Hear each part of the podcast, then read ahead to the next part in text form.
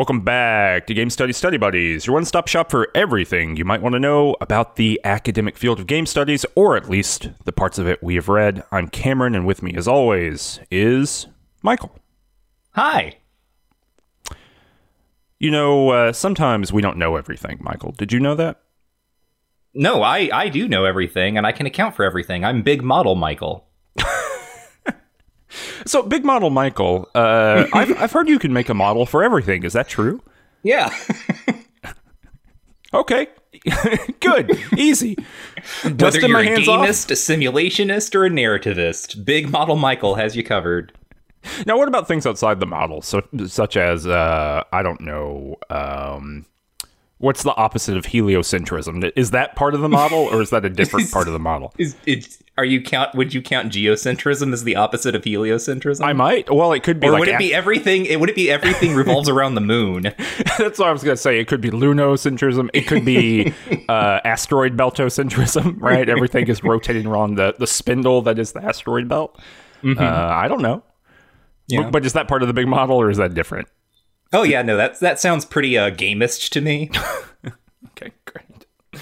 Well, you know, this episode, we're doing a book called Tabletop RPG Design in Theory and Practice at the Forge, 2001 to 2012, Designs and Discussions. It's a mouthful of a title by William J. White. We'll talk about William J. White in just a minute, but we did the last episode on the elusive shift. Ooh, I still don't know where it is.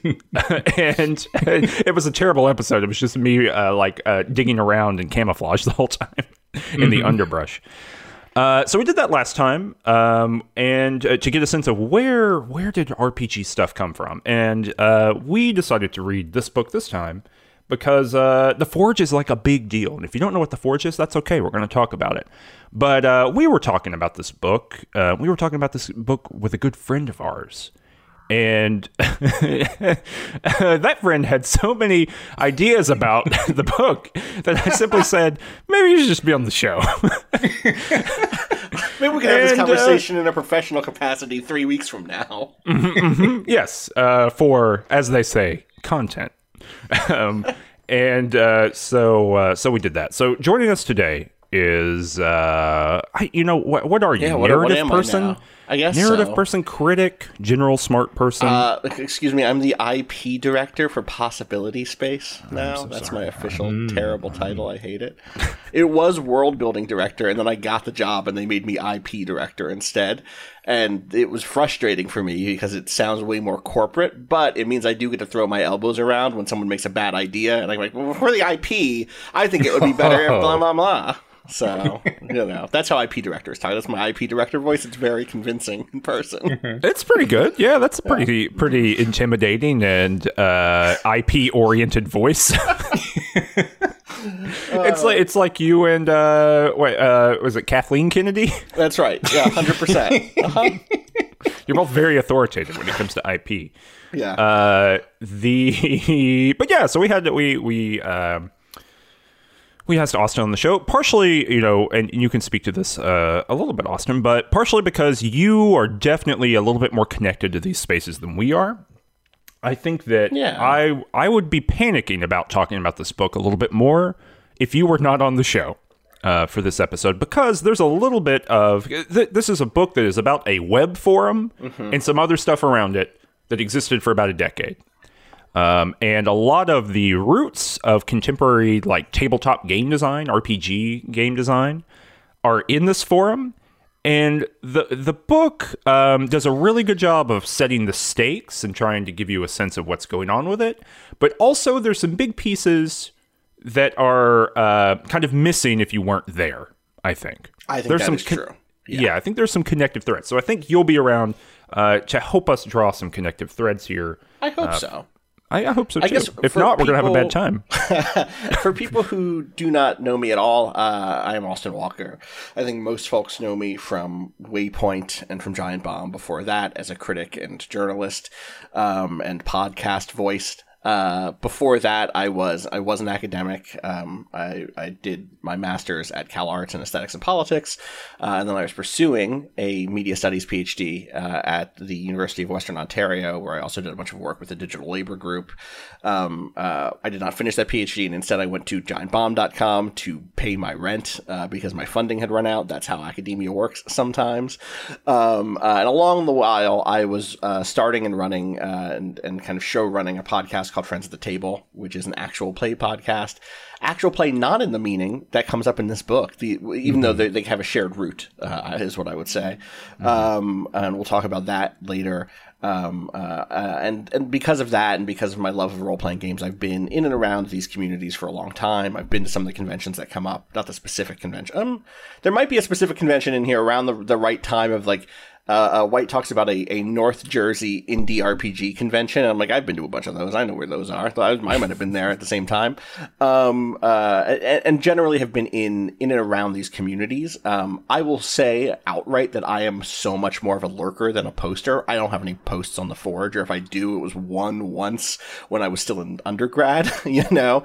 And I doubt it was good, and I doubt it was anything. Do you know what I mean?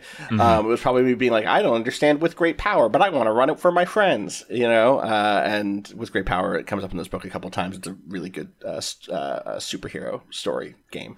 But in the time since, I've been around a lot of kind of RPG communities, and I can speak to some of the community changes and the ways in which the hobby, quote unquote, as it's often referred to by folks in it, has changed and has come from the Forge, and also can speak maybe more directly to some of the things that people now talk about when they think about the Forge. As such, I know some of the people in this book, and I mean, I know that's kind of old hat for y'all as academics reading books by other academics, and this is not a journalism, podcast, but I still have that in my blood that I need to disclose any proximities, otherwise people yell at me on the internet.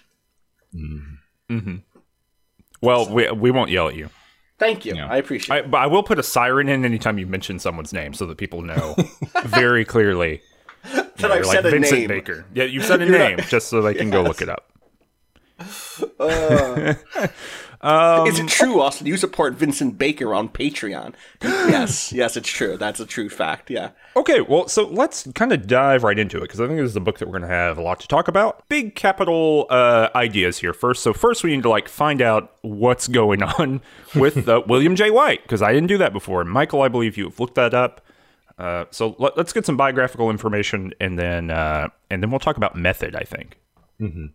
So William J. White is an associate professor in the Department of Communication, Arts, and Sciences at Penn State Altoona.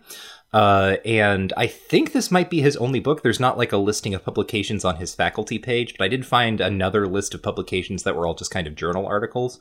But he is through and through a comm guy. All of his publications have been in comm journals about various things, not just tabletop games, but a lot of kind of public memory sort of stuff. There was one paper about 9/11 memorials and things of that nature. So comm is a strange discipline, and I think maybe you can speak more to that, Cameron. But from my perspective, this all seems it's very commie in that way, not in the hammer and sickle way. Yeah, I mean, comm. I got a degree. My PhD is from a media studies program that was housed in a comm department.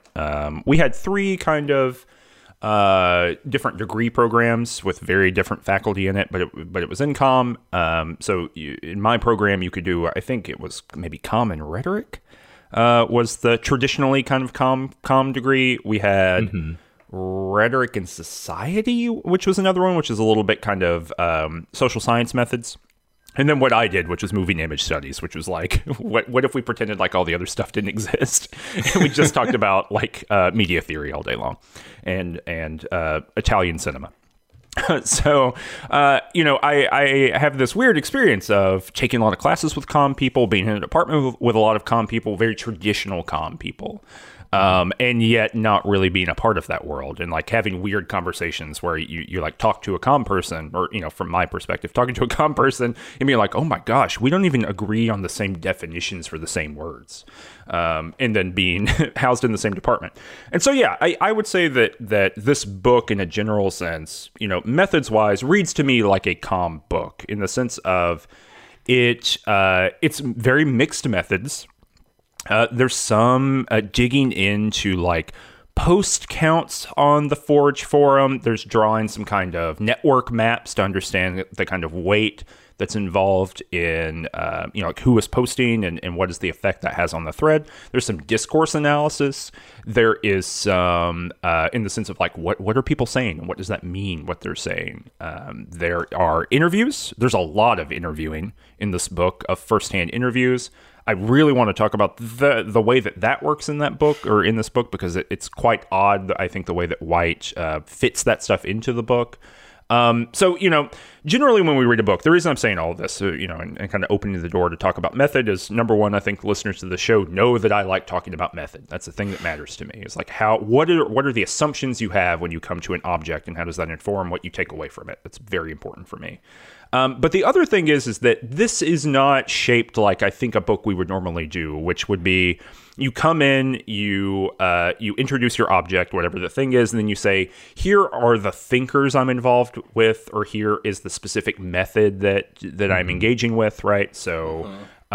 You know, thinking here about Christopher Patterson's book, right? Open World Empire, which says I'm going to be looking at contemporary, or Patterson says they're going to be looking at contemporary gaming culture through the lens of queer studies, Asian American studies, and kind of international theorizations, you know, kind of intersecting into the post-colonial theory, right?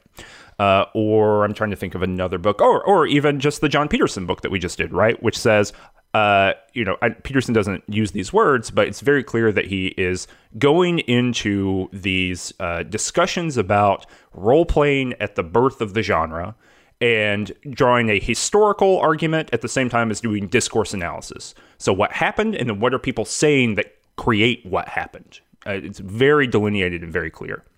This book does not do any of that. It goes in 1,000 different directions all at one time, and I think sometimes makes that pretty difficult to read, but also offers up some really interesting opportunities for seeing the shape of the object, you know, that we might not get otherwise. I don't know. Did y'all have other thoughts, feelings about method? Yeah, I mean, I think that'll come out as we talk through the process here. I came into it, I got through the first chapter expecting that it would then go on to be either a work with a sort of theoretical push, which I don't think it has, or something more like an ethnography, something like Communities of Play or Play Between Worlds by Pierce or Taylor, respectively. And while it is true that White was in this community, which I think is a super important thing to understand and ground much of this work in. This is not someone from outside of the Forge realizing what its importance was and then digging through the archives. This is, you know, much like our friend Michael and Homestuck, this is someone who was there and who often is drawn into relitigation, whether or not it's intentional. But it's not that style of ethnographic study towards an argument. I don't think there's an argument in this book. White brings the arguments of the Forge to the table for us to look at, but I don't know that his goal is for it to coalesce into anything other than here was the Forge. It existed at a particular time and place, you know, produced these particular objects, both theoretical and you know, frankly, and these products. And this is the way in which it touched the hobby. Yeah, I would say that the key term for this book, probably in terms of what its project is one that gets used a couple times, reconstruction. Yeah. Right? Yeah. It is a reconstruction of what the Forge was like, what people were talking about, how they talked about it, and kind of, you know, the history of ideas as they got processed through the Forge. I guess I'm being extremely... not extremely generous, but if I really want to give something a lot of credit here in the book is if the lesson of the Forge is go read the threads and then make something. That is what the book concludes with, is that he makes something that is about how making a play object, making a game that can somehow theoretically reveal something about maybe not a capital T truth, but our relationship to the questions being asked, right? There is a creative agenda being pursued that he delivers with a game at the end of the day. And I think that that's interesting, even if it does not fully – even if there's other versions of this book that maybe would have tickled my fancy more. Yeah. You know, it's a I think a big chunk of this book is, and this is going to sound dismissive, and I don't intend it that way, but there's no other word really for it. It's mostly reportage. It's what occurred. And if you're not interested in you know, going and digging into it yourself, and I think it's like if there's no other thing in this episode that we talk about that's interesting to you, if you are going to write about this era of design, you know, of tabletop design, this might be the only real significant academic resource in those terms. There's a lot of theorization that comes out of this in engagement with the Forge and publications, but as far as like a historical reconstruction, here's what's up and here's how these things ran into one another. You know, the granularity of that we'll get into, but in a general sense, I think this might be the thing, which is how I came across the book. You know, people, I think the way that we came across this book is that people in the Discord were saying, hey, you might want to check this out. Because it's like the thing that does this. So we can see. To its credit, it I think there's probably a version of this book that does lots of summarizing and does not have a lot of references. It does not actually go to like, hey, here is how the terms kicker and bangs came to be used inside of RPG theory. The primary text of the book doesn't necessarily get into a lot of these terms as deeply as I would like, but check those references. There are links. You can go back and read those posts. And so, honestly, just as a collection of links to particular forum posts, if you're doing your own work in this space, that might be useful to you. I don't know that it's full price textbook useful to you, but it might be. Maybe you still belong to an academic institution, unlike me, and have access to libraries. So I'm not access to libraries, but you know what I mean. Yeah, this is a Palgrave book. It's from the Palgrave Games and Context. Palgrave is a for-profit publisher. You know, like all their books are expensive. This book is expensive. It's like what, $90 or something like that. It's like $100. Yeah. Okay. Yeah, something like that. And look, I got a book coming up. It's $90. So yeah. You know, I don't have. You know, this is a reality of the price for libraries, you know, model. But I mean, it severely impacts who gets access to it. I actually bought this. There was a sale. Palgrave had a sale a couple months ago where I think everything was 50% off. And that's when I bought it. But even then, it was more than, you know, your average book is. So, you know, people should be aware of that going in. But I think with all that said, unless, Michael, you have a thing you want to say about any of that, we can jump to the preface. No. Are you telling me you're looking down and whispering? I'm looking down and seeing everyone demanding their copy of William J. White's. I'm like, no, wait for the Palgrave sale. So let me say this. The one additional thing about just general form. This, I think for me, this book is kind of frustratingly ordered. And I think we'll get into that because there are often times when critical information about something that we're talking about in the book or that White is talking about in the book only is explained like 80 pages later after it's first introduced. And that can be very difficult to get through. And I have all kinds of places in my notes where I was like, okay, this is where this is introduced and this is where the other thing is. But this is a critical piece of information to know at the very beginning. And this is only revealed, I believe, on page 41, unless it was earlier and I missed it. The Forge total, because it's a closed forum now, right? Like, thing is done. It's all archived. It had 4,500 posters right in there and 266,000 posts. So it's a pretty limited thing, and it's not really that large. As far as one of the there's a point at which there's a breakdown of how many posts per day is going on during one of the kind of high periods of this forum, and it was like, you know, a post or two per day maybe, you know, and yeah. I think that White would say that reflects the style of discourse that was happening there, which was very contemplative, slow to reply but comprehensive, etc. I don't know that he makes that direct argument along with those numbers anywhere, but those are two threads you could tie together in this book. Mm-hmm. But and I say all those numbers just to say, like, it's not that big. I think, Michael, you might have read more Homestuck posts at this point than total posts in the Forge. Is that true? I guess so. That's a really awful way to think about my life.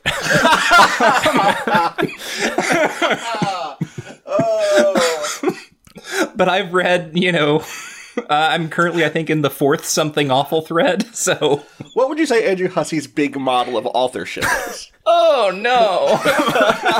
I think they have one. I kind of think they do. Oh, no. Check out Homestuck Made This World to learn about Michael's big model of Andrew Hussey's big model. Is Andrew Hussey the Ron Edwards of webcomics? Wait until we get to the last chapter here.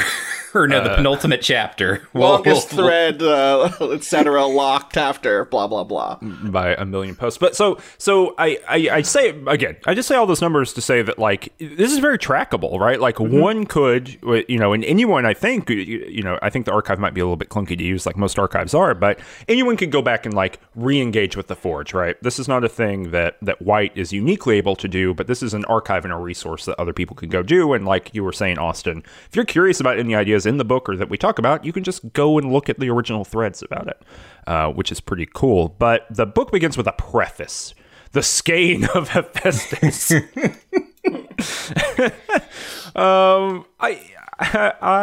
I don't know. What do we think about this? This is truly a prefatory chapter in that it really isn't an introduction.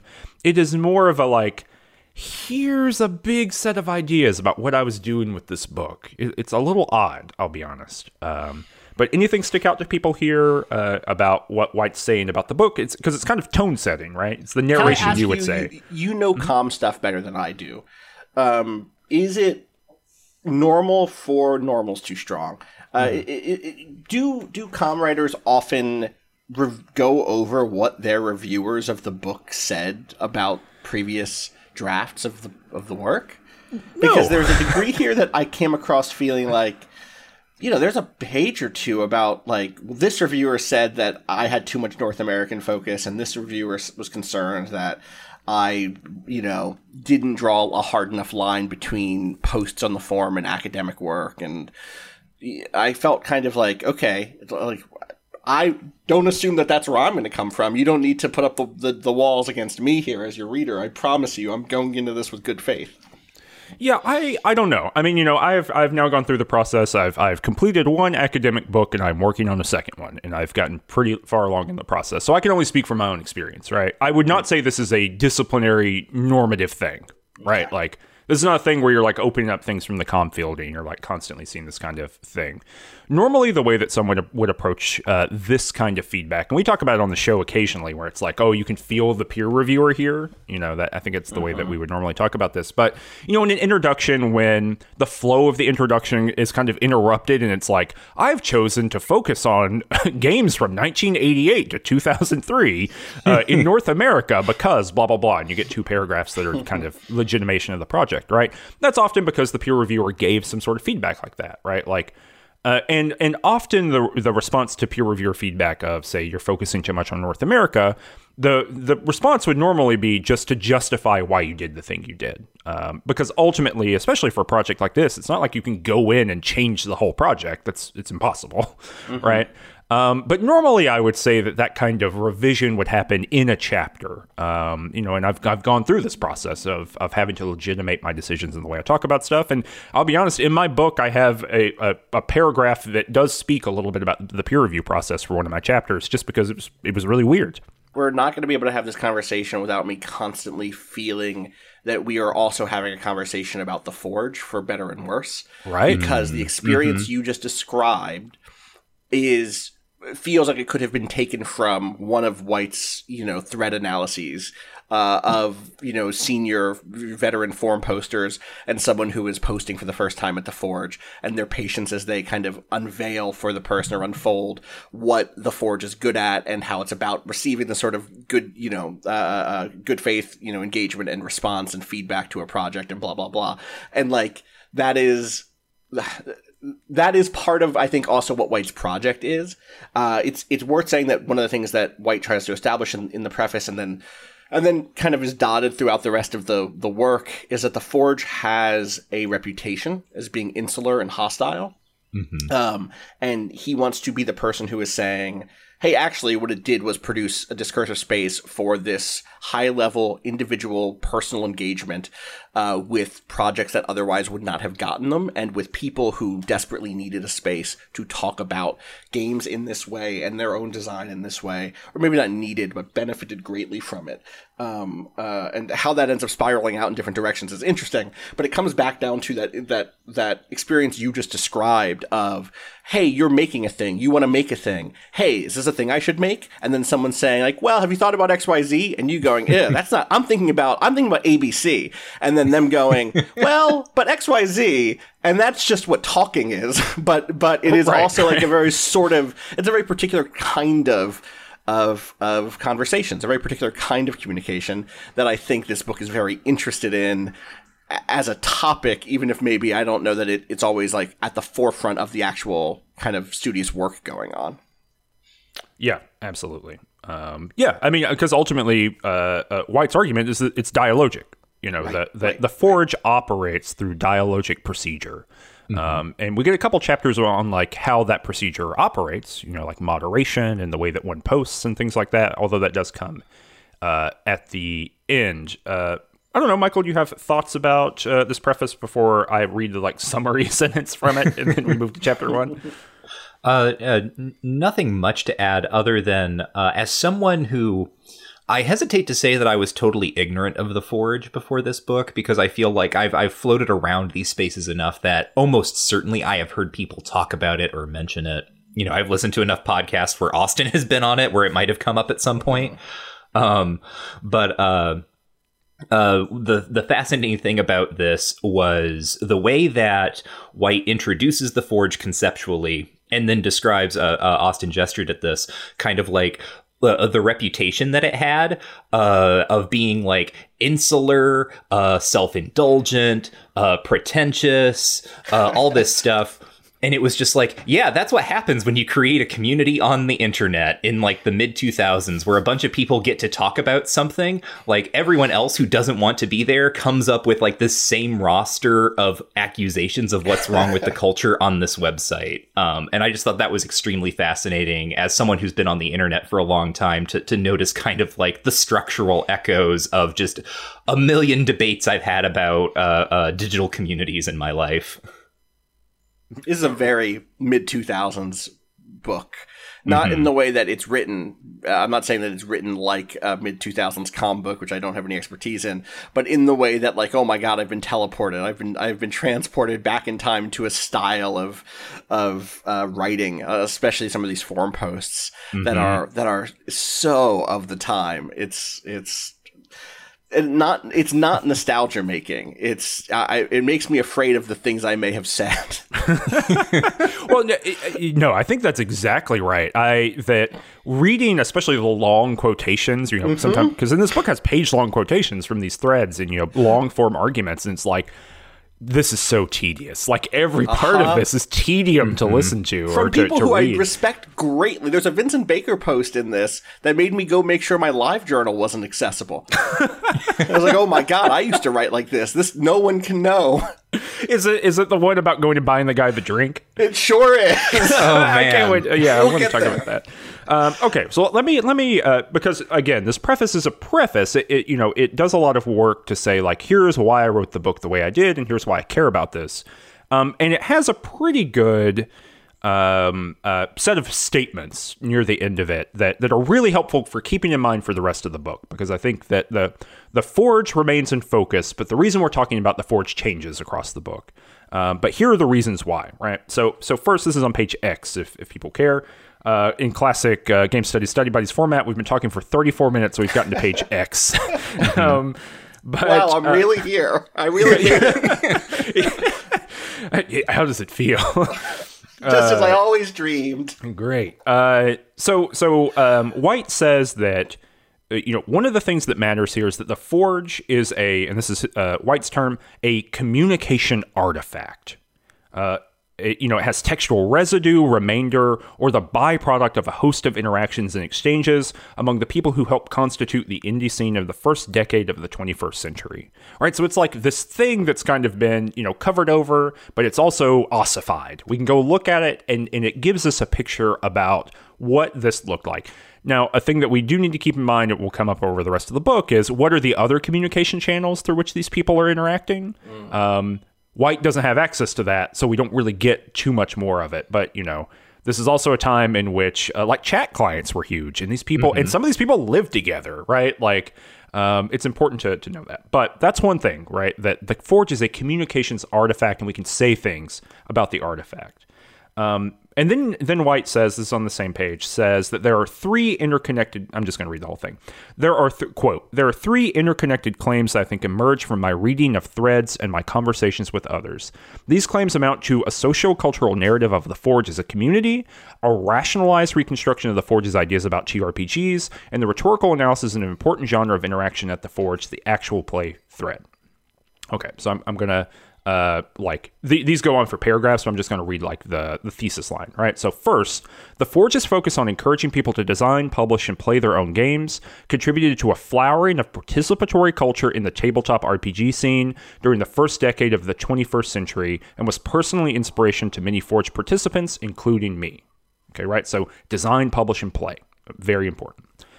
Second, the theoretical framework known as the Big Model that grew out of the conversations at the Forge is consistent with academic theories of role-playing games, going back to Gary Fine's seminal 1983 Ethnography of TRPG Play, Shared Fantasy. Note, this is the book we're doing next episode. So if you're curious about that, which it comes up. And then third, the nature of the Forge as an object constituted in communication. It's made of threads. Meant that it is probably the most productive to regard the things that are said at and about the Forge as the offerings of individual interlocutors contributing to a field of discourse.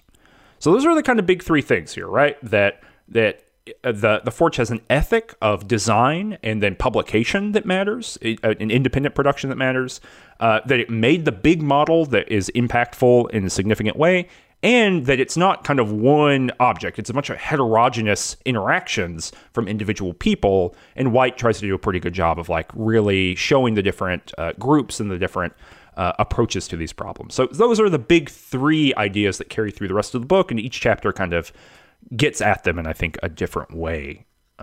So with all of that said, maybe we can go to chapter 1, Before the Forge, The Discourse of RPGs, 1974 to 2000. This chapter is interesting, not the least because it has, 30 years of history, very, very compressed. But I understand why it does that, because really this is about like building the runway to get us to actually discussing the Forge. So a lot of this is like stuff that we're getting in Snapshot that is covered in much more detail in like John Peterson's book, which we read last time, talking about the early development of TRPGs and sort of that whole scene. But it goes beyond Peterson, who stops at about, I think he stopped at like 1980, basically, because he was working with such a dense archive. And we get sort of a stronger sense of like the corporatization of the hobby through the 80s and 90s. But the important thing for the Forge is the thread that Peterson picked up, I'm trying to think how to put this, like the practitioner theorist, right? Like people trying to come up with models for what tabletop play is. How do you accommodate different play styles or different groups? And what is a model that is going to be most supple for the most people? And so eventually we get the internet. The internet happens, and RGFA, which stands for something, I do not remember what, advocacy is the A. I just remember that part. I don't remember what the rest is. It's like a Usenet group, I think, or something similar. And they come up with this like threefold model of dramatist, gamist, and simulationist. And that's kind of the, historically speaking, the most important point here, because that's what's going to be developed kind of at the Forge into their own sort of unique model. But that's like big picture snapshot what this chapter is doing. And it culminates with the introduction of Ron Edwards and kind of like the tabletop, like, I guess, early blogosphere of people posting their ideas, like the theorization. This is the other way of putting this. The theorization that Peterson covers very extensively that's happening in at first fanzines and then later on in the glossies. This travels to blogs and the internet and forums. Yeah, I think I think that's probably the most important thing from this chapter. But I do think that the commercialization and the sort of calcification of the RPG is also extremely important. You talk about Peter's book ending before that, the kind of heavy commercialization swing. And I think part of what happens here, and again, this is something you can kind of thread together from statements at the beginning and the end of this book. But you talked about in the Peters book, or, in the episode about the Peters book, about how D&D is an unfinished product, and that when it arrives, it has to be completed, and that house rules and table interpretation is a key part of how different regional D&D groups or kind of different groups of D&Ds performed in regions at regional conferences and conventions ends up creating a bunch of different types of visions of what role-playing is. And that book does talk about the creation of D&D 2nd Edition or Advanced Dungeons & Dragons, which kind of completes the book.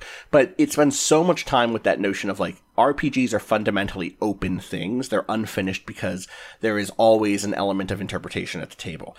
And what I think this chapter – one of the things this chapter is trying to do is say that in the pursuit of – franchise, in the pursuit of intellectual property, where a game is one node on a hub, one spoke on a hub, that also produces t-shirts and cartoons and multimedia CDs. As part of that, and just as part of the cycle of technique and technology in which objects do settle over time culturally, the role-playing game had settled to some degree for most players around ideas around game books need to be big, thick things with huge amounts of flavor and lore and capital M myth, because that's what gets to get put on t-shirts.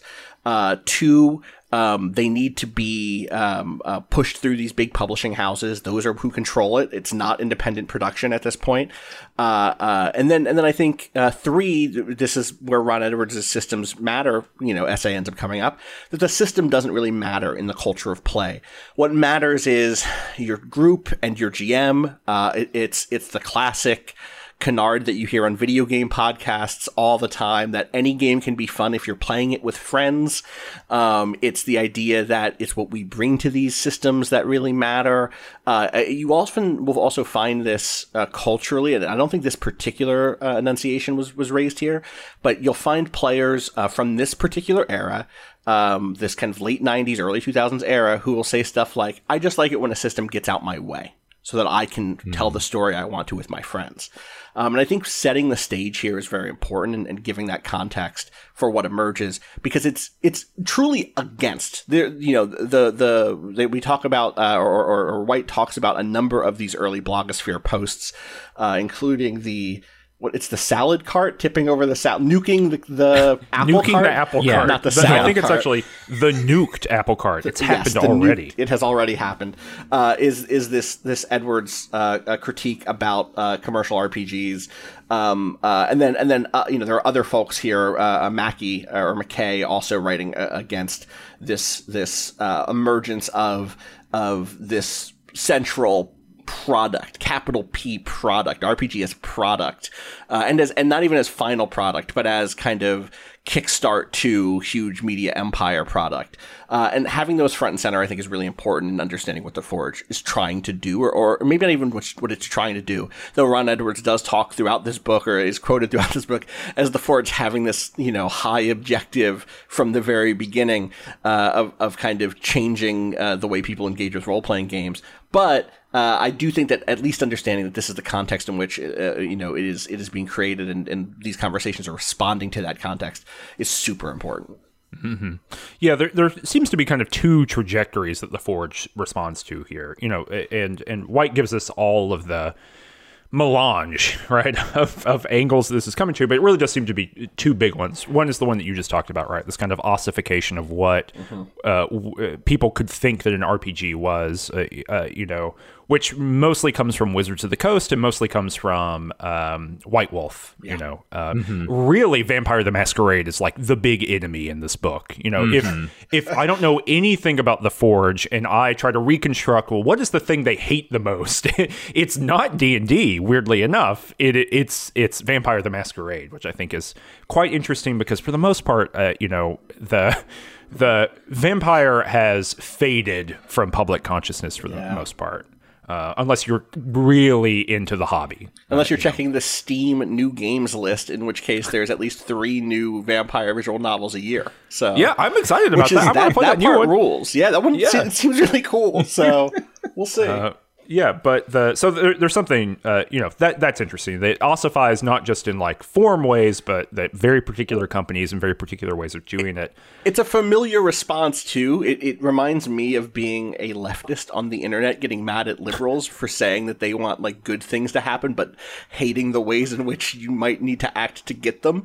Because part of what comes up here, I mean, there is a little section on vampire in this first chapter, but throughout is this notion that like, D&D doesn't promise anything but D&D, you know, is the kind of response to it. D&D is, you know what you're getting. It's on the cover.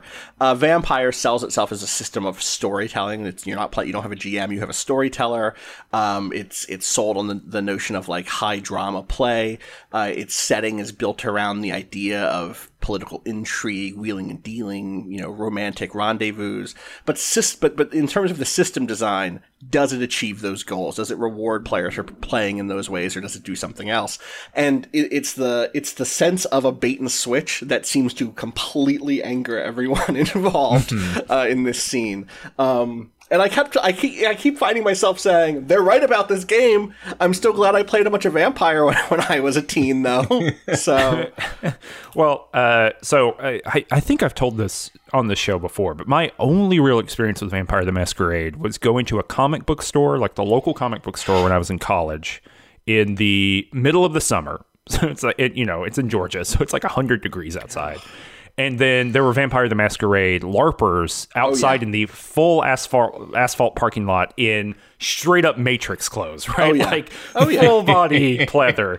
Listen, it just had to be the sweatiest day on earth. Catch me at 11 p.m. at Jamaica Station in Queens, all blacked out. Like, we're out here. We're doing Mind's Eye Theater LARP. We're doing it. It was a real thing. Are you wearing shades? Of course, I'm not wearing shades. I have glasses, and I could never afford prescription sunglasses. Vampires with the clip-on shades. With the clip-on shades. You know what? I may have had clip-on shades. I did. I have in my life in that era. I had clip-on shades, but mostly for driving. I had to be safe. But like, you know, I crossing my arms. Let me tell you, before it was the Wakanda salute. It was this is how you show that you're obfuscated as a Vampire the Masquerade LARPer. That arm cross is the Mind's Eye Theater symbol for. I'm using my vampiric obfuscation powers and blending into the shadow. Right. So, well, you know, that's you should just do a podcast, Austin, where you just talk through this experience. Games I've been at. Games I've played. This is true because like it gets to be too traumatic, genuinely, because of bad actors. Right. Well, you might need a like a licensed professional as part of the show. Yes. I mean, we can think about that. But so the other thing I wanted to bring up as part of the other kind of trajectory here that gets responded to is that White is doing a really good job here of saying, here's where an idea emerged and here's who said it first, which in this blogosphere kind of moment, the who said what at what time, especially during this era, the late 90s and the early 2000s, that often gets lost, especially in the kind of hobby space or in the public sphere, right? In general criticism, we've all been a part of that. You know, who said what at what time kind of matters. And acknowledging that. And so, you know, on page 19, we get this idea that this dramatist, gamist, simulationist kind of triumvirate triangle, depending on how you draw it, horseshoe. I love that across this book, we learn that the way you draw the shape can be radically different depending on who you talk to. But that gets credited to someone named Mary Cooner.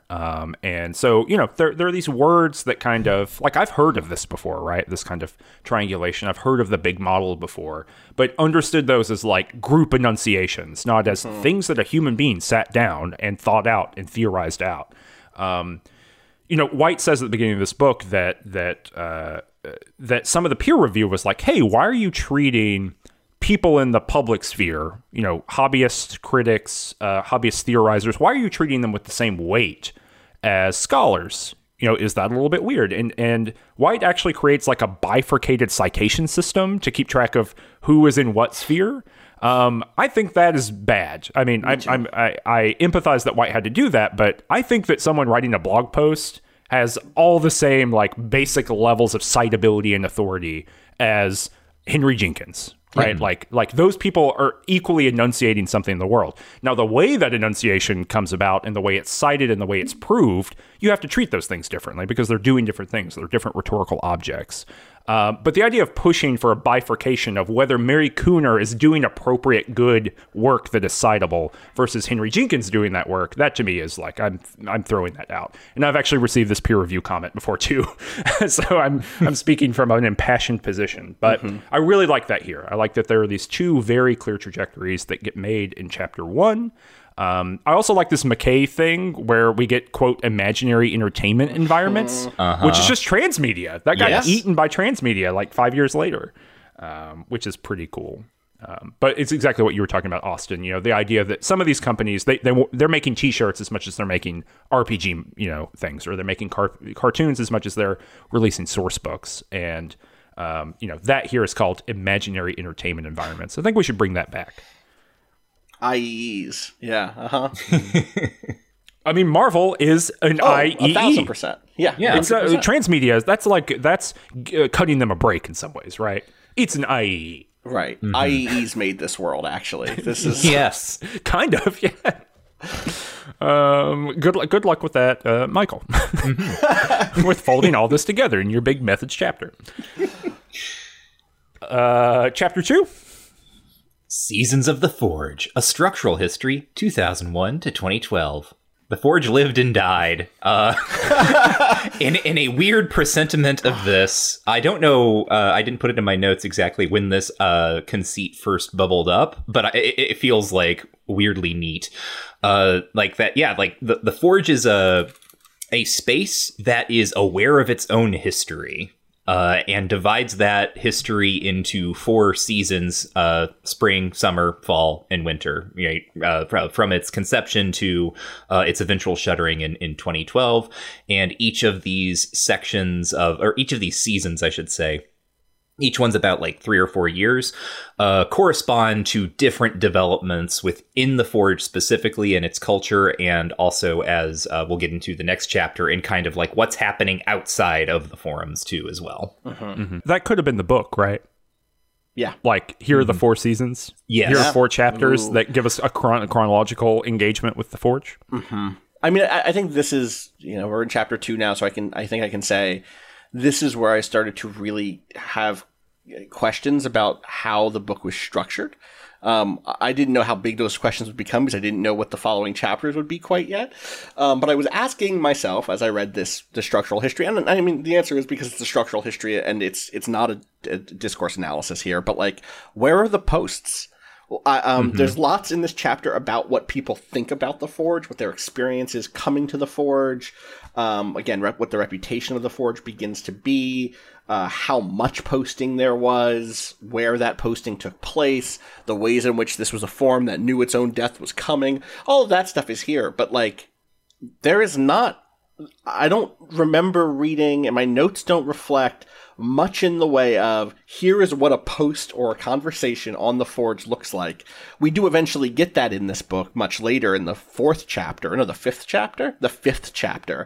And I having read it all now, I really think that this chapter and the fifth chapter at the very least should have been more connected. The work that's done there that helps set the stage in the fifth chapter of what does actual conversation look like at the Forge? What are the types of conversations being had, not just in the abstract, but particularly here is an example of what two people talking about a design question might look like. But none of that is here, and I think it's a weaker chapter for it. Mm-hmm. Yeah, this chapter is really kind of dedicated to giving you a cast of characters. As much as anything else, right? I mean, the structural history here is quite literal, right? I mean, yeah. And there's some fascinating analysis here, or fascinating data gathering, I guess I should say, because I don't know how much the analysis is played out, but, you know, like, what is the rate of posting? How many posts are there? How does it happen? What, you know, how are these posts connected within a given thread? How do response rates vary, right? And those are all interesting, but like you, Austin, you know, I had this kind of feeling of like, okay, well, structure emanates from things that exist in the world, right? And knowing about the structure is not particularly helpful if you don't know about what the content of the thing is. You know, and this is maybe a methodological difference, right? Like, I would never write this book, but if I did write this book, if only because I, you know, the effort involved in like finding one individual form and doing the work, I'm in awe of someone's focus and ability to do that because I just can't. But you know, I think I would start with like, how do people talk? Like, how do people say things to one another?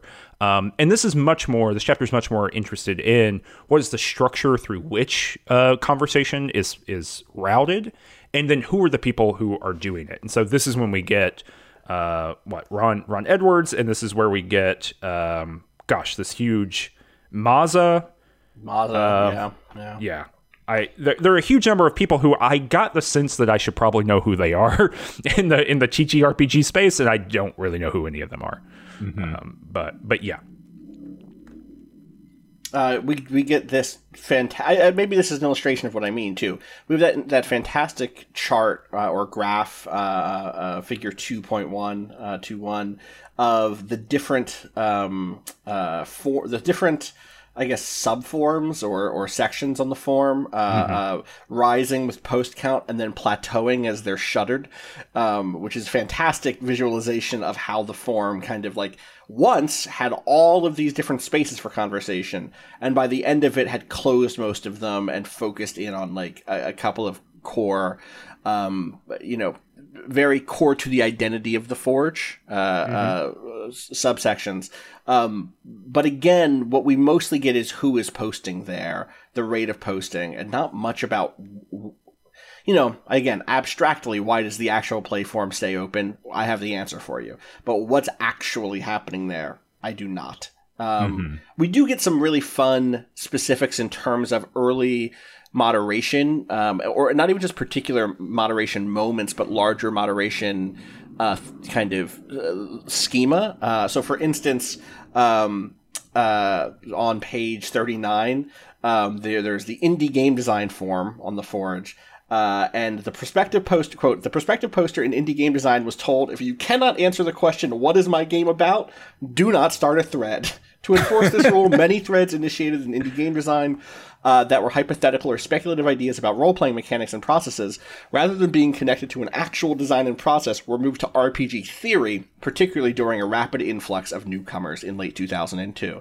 And I actually think that archaeological work of showing how and where the flows of different types of conversations happened is really useful in terms of that big picture vision of how the Forge formed itself and where the different I don't think White would use the word cliques, but the different cliques of creators and commentators would go and wind up, and how does a form like the whatever the design theory form end up being important for us, the RPG theory form end up being important for a certain subset of time, and then how does that respond when that form then gets, or how do they respond when that form gets shuttered and people have to like move into actual play instead, for instance. And I think that work is interesting, even without some of the examples that I would have liked to have seen.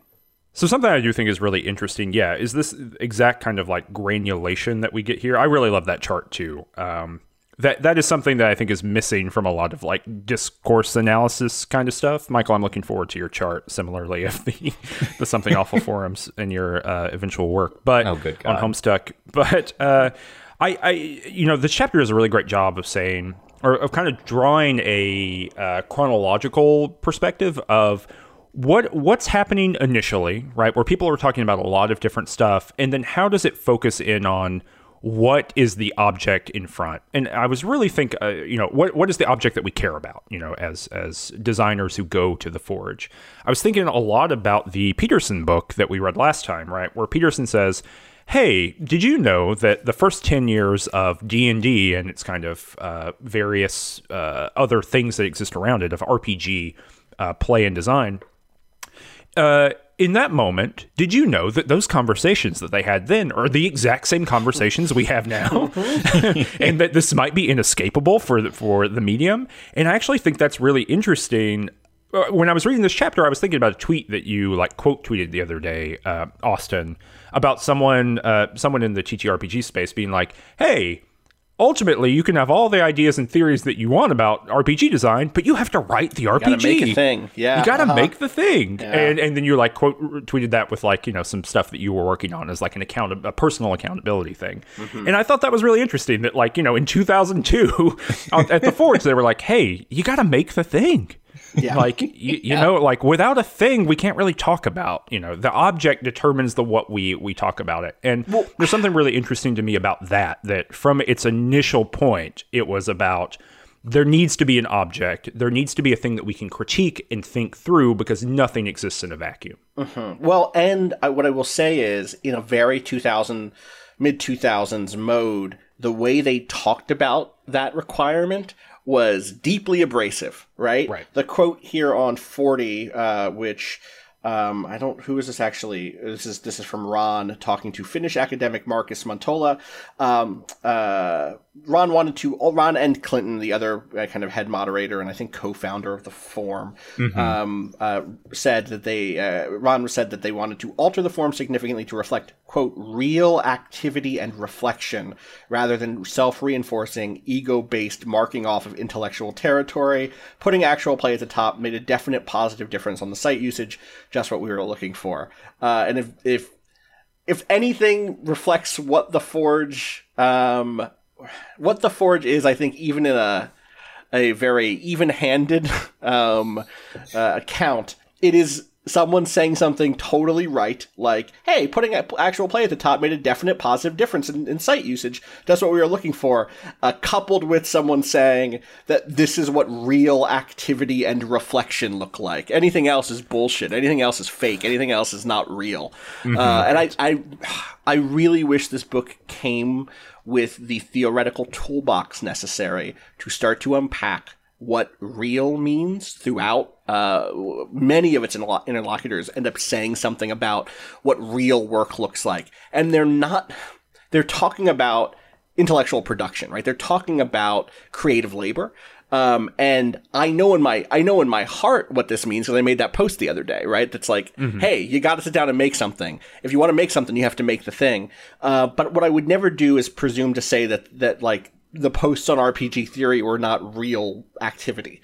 In fact, I don't know how you begin to make that divide unless, and this is something else I think this book maybe could have gone into a little bit deeper, unless what you're talking about is creating a product, which is what the other half of the Forge ends up being, is how does it support independent designers into becoming independent, self-published designers. Or maybe not even self-published, but finding relationships with publishers, etc. And I think that is another important turn here that does not get the attention it maybe deserves, that if I had to define what real activity was, it's the difference, according to the Forge's kind of ethos, it's that it's not just talking about a thing, it's going out and doing it, and then doing it until you have a PDF or a printed copy of a book that you can sell at a convention. That the more you can hold a thing, the more real it is in this way. The more you can sell a thing, the more real it is. And I think that is maybe that's too strong of an accusation, but the vibe is certainly there throughout this book. Yeah, well, the soft version of that, right, is the more that you can produce an artifact that has an impact on the world, because other people can then take it and read it and engage. See, with I don't agree with that. I don't think that. You don't think so? Because the theory has. This is my problem with this kind of scheme is that, like, of course, the conversations happening in the theory section also have an influence on the world, and in some cases, we know this. Theory posts can have a bigger influence on the world than something someone made. Someone on the Forge made a game and brought it to Gen Con to sell at the Forge booth, and they sold 7 copies and no one's spoken to them since. Someone else made a post on this forum that went gangbusters and influenced things in a huge way, and that post had more influence. And this is the thing that's like, if you're going to talk about influence, it falls apart. It's one of the reasons why I don't think you can talk about real production in this way. You can talk about the effect of particular types of production. You can talk about the ways in which one of the big questions in this book that I think begins to happen here is this a technologically deterministic space? Did this happen because if the Forge didn't happen, would the internet have created it, would have invented it? Because what really is happening here is a certain sort of quote unquote democratization of publishing technologies, both digital and physical, right? And I think that those are conversations you can have. But the second you're talking about like raw influence, at that point, I don't know that you can, you'd have to do a much bigger quantitative study for me to be convinced that theory posts and independent tabletop games have a major difference in their potential influence quotient or whatever, Right. Yeah. And I guess I'm thinking too about like, what's the mental model of what they think they're doing versus what actually happened, right? Because I'm thinking here too about like Vincent Baker talking about taking Dogs in the Vineyard to Gen Con and like what happened by having the physical object there. But you're exactly right. Like totally raw numbers of who cares about the thing and who continues to talk about these things. Right. Yeah. The vast majority, I'm not as plugged in as many other people are to the TRPG space, but like, Danny from Ages of Murder Dad's Range Touch co-founder is very plugged into all of this stuff. And I recognize names through him, but not every name. But there are lots of theory things that I did not know that I knew that originated in the Forge. Right. And got processed through Google Plus or no, Google Wave? What is Google the Plus. Thing? Google Plus is Google where Plus. I was like, this is, yeah, Google Plus Buzz. Was huge for the tabletop community.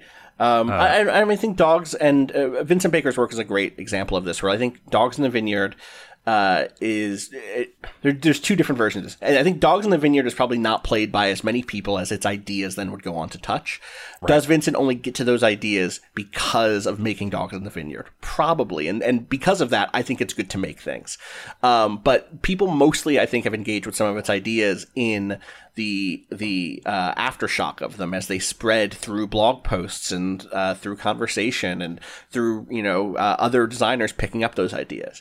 Right. Alternatively, to show that I don't think it's always the same. It's not always that. I think the Apocalypse World and the Powered by the Apocalypse stuff that follows after it ends up being super influential as a book in a way that. I keep saying Dungeon World, which is not. It's because I'm talking to Sage Latora, who's one of the creators of Dungeon World, recently, and he's in my head. In contrast to that, I think that Apocalypse World is a game that a lot of designers directly played, and that had influence on them. So I think it can go either way, but I just don't think influence or reach or anything like that makes a certain type of creation, especially inside of the subset of what we're talking about, which is like we're talking about putting words on a page. In both of these cases, we're talking about putting words on a page. Neither of these things are moving pig iron, or building skyscrapers. Like if you want to have that conversation, then we can have that conversation. But it's both called of these the things, Forge, Austin. Are you telling me? Is. God. It literally is Forge. Oh Lord. I will say the other half of this thing, or my favorite thing in this chapter, is that, and maybe this is my favorite thing in the book, because I think, again, it's very telling about the entire relationship with the Forge, is that, again, I think an even-handed rendition of what the Forge was, as just looking at White's work, is a place where people would engage with ideas with a genuine interest, even if maybe they said bad things about them sometimes, or even if they were rude. But what it became to live as in a lot of people's minds was this, like, place where the wisdom, the angry wisdom lived. And like everyone was, it wasn't just insular, but it was dogmatic. And so my favorite thing maybe in this book is on page 44, where, quote, "Nonetheless, one of the persistent tensions at the Forge was a desire on the part of newcomers at the site for a clear and forthright statement of some sort of Forge doctrine or Forge theory versus the reluctance of many old Forge hands, referred to variously as Forgies, Forgites, Forgistas, or Forge Twants, the last apparently a misogynistic portmanteau taken from a bit of vulgar British slang reclaimed by the Forge members after it had been applied disparagingly to them in some online setting to give them such a statement." And very funny to imagine people going to the Forge and shaking, you know, people by the collar and saying, "Tell me what you think. Tell me how you think I'm supposed to make games." Well, and anyone who made a post around that immediately treated like just a huge jerk. Yes. Like, how dare you come here and do it, right? Yeah, but, I think that's one of the most interesting things about this, and I'll probably talk about it more in Chapter 5, because that's the one about posting, is just how much, like, the thing that I would have liked to see more of in this book is digging into how the Forge's reputation is a consequence of these moderation decisions, right? That, you know, if you have a community where everyone, like, I guess one way to put this, the Forge is a like classic old forum internet community, it seems to me, in the sense that you are supposed to lurk, read, and internalize rules, right? You kind of like learn by observation. What are the types of things I'm supposed to post? What gets reactions? How do I interact with people here? The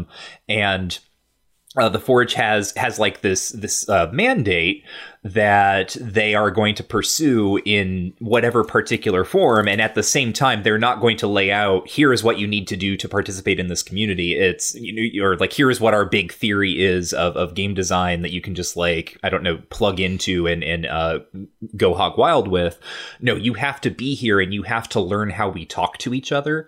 And this is true for, I think, many internet communities at this time, but I think, like, every internet community has some other internet community that thinks that community is elitist or aloof or something like that, precisely because there's some kind of, like, discrepancy in terms of, like, basically how you're supposed to discipline yourself in order to participate in the discourse. Right. Mm-hmm. Yeah, and it is interesting to me that so much of that, exactly what you just said, gets kicked off into that other chapter, into Chapter 5, I think is what you just said. Mm-hmm. But we get one piece of it in this chapter, which is the, like, Welcome to the Forge subsection that starts on page 50 and kind of goes through the gender and racial dynamics of the Forge. Mm-hmm. That ends up being, like...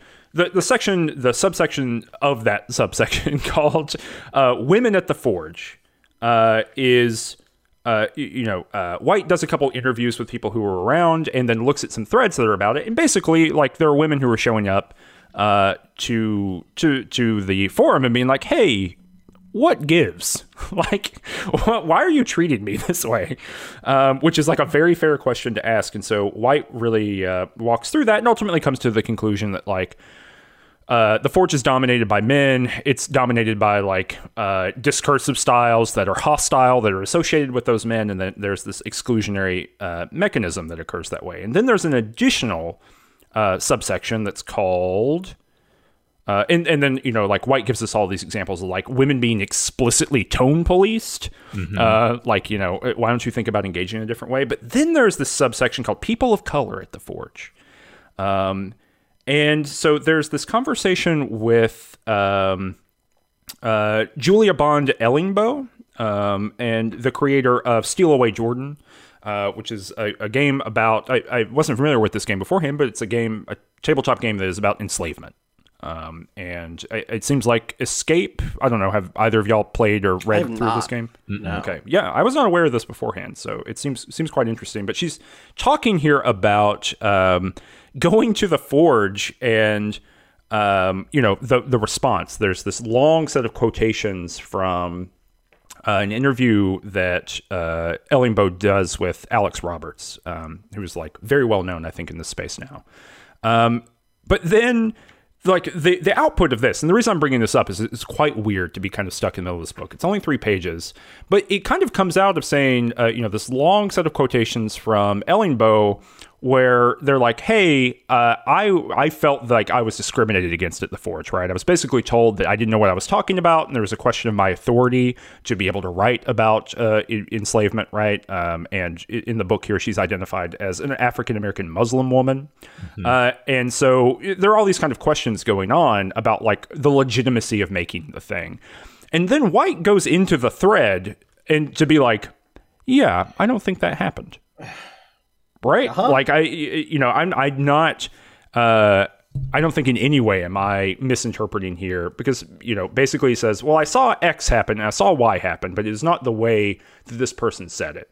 And I think it's very odd, and I'm really just focusing on this because I think it is so odd. I don't know what the benefit here in the book is of going to relitigate a thread to say that this creator was wrong about the way that she felt about the way she was treated at the Forge. And the reason I say that is that it kind of moves into another point that I've made before, but which is important, which is that the Forge was not just the threads that are on the Forge. Yes.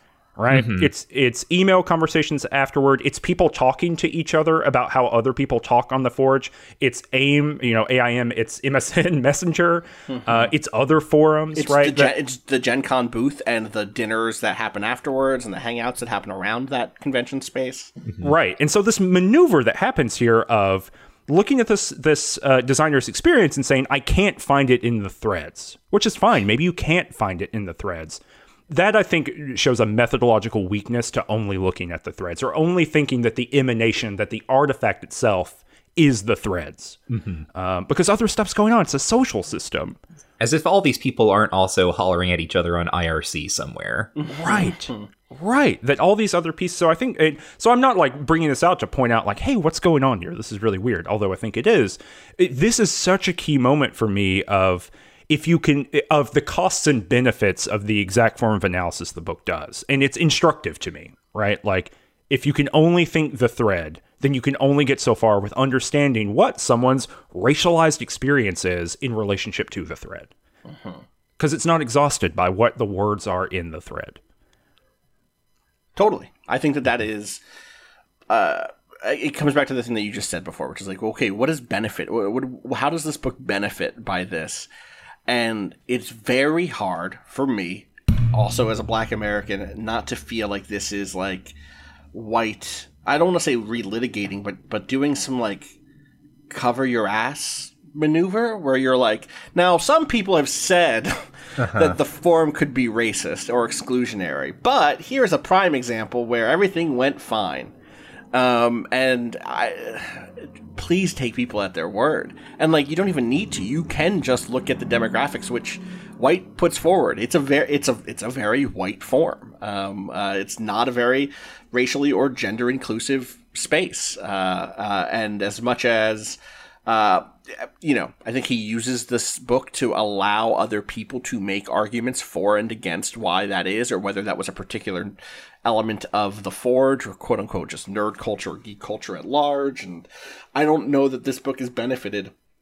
This book has to engage with these things, but I don't know that it's benefited by the way White works through the issues in this chapter. Yeah. I don't know. And Ellingbo shows up too again a couple times in like page 70, 71, 72 as someone who's also speaking again to like racial assumptions that are in games. So, you know, she's not dropped out of the book entirely after that point. But it really stuck out to me of exactly the way you said, right? Of, you know, this is indicative to part of the method. I mean, there's also something happening in this section that I only just put together again while going back and looking at this, which is, Ellingbo says in this interview with Alex Roberts, like, when I first started writing games, that's where I had this contact with a sort of toxic maleness on occasion. I don't think I got it all that bad, but there were moments, and even around things like race and da-da-da-da, and on and on. Like, in this quote, there is not even a particular accusation made against the Forge. So why are you using it as a... Why respond to it here on behalf of the Forge to say, you know, but this is not necessarily... I don't know. I feel like there is a... I feel like there is a rush to wave the flag that you know, whatever negatives she felt. I mean, I guess in this quote she does go on to say that the Forge was a place where she felt like her qualifications were being challenged. Right. But like, I don't know. It feels like a waste it feels like a waste of my good faith reading it. I remember being hitting the section and being very confused as to why this person who again in the references eventually White ends up talking about one of his own games which is about a Native American is an Inuit. I don't remember how he frames it even. Well, I don't think that they're a real group. Okay. Well, I would say that like there is a real. There are other conversations worth having about race. If you're going to open this door, then this one black Muslim woman made a game. She said that she felt like her authority was taken under, was dismissed. But don't worry, it actually wasn't. You know? Mm-hmm. Yeah. So White made a the thing you're referring to. Yes. Is, sorry. Go ahead. White made a thing called Gana Kagak, right. Mythopoetic role playing. There's about a kind of. Like Polar Rim group who are responding to the first time that the sun comes up. Yes. Right? So there's a lot. But yeah, the website says the Nitu people, and I've looked this up, and I'm not quite sure that if that is a real ethnic group somewhere, I can't identify it immediately. So, but yeah, you know, right, it has the, this the very much that like, I'm looking for here is 46 in chapter. I don't know what chapter I'm on here. 5. This is the 5th chapter again buried. Eventually, Christian convinced me that the Inuit and other Native American motifs in Gana Kagak were cultural appropriation. I would write it differently today, and it's like. That doesn't live in this text, though.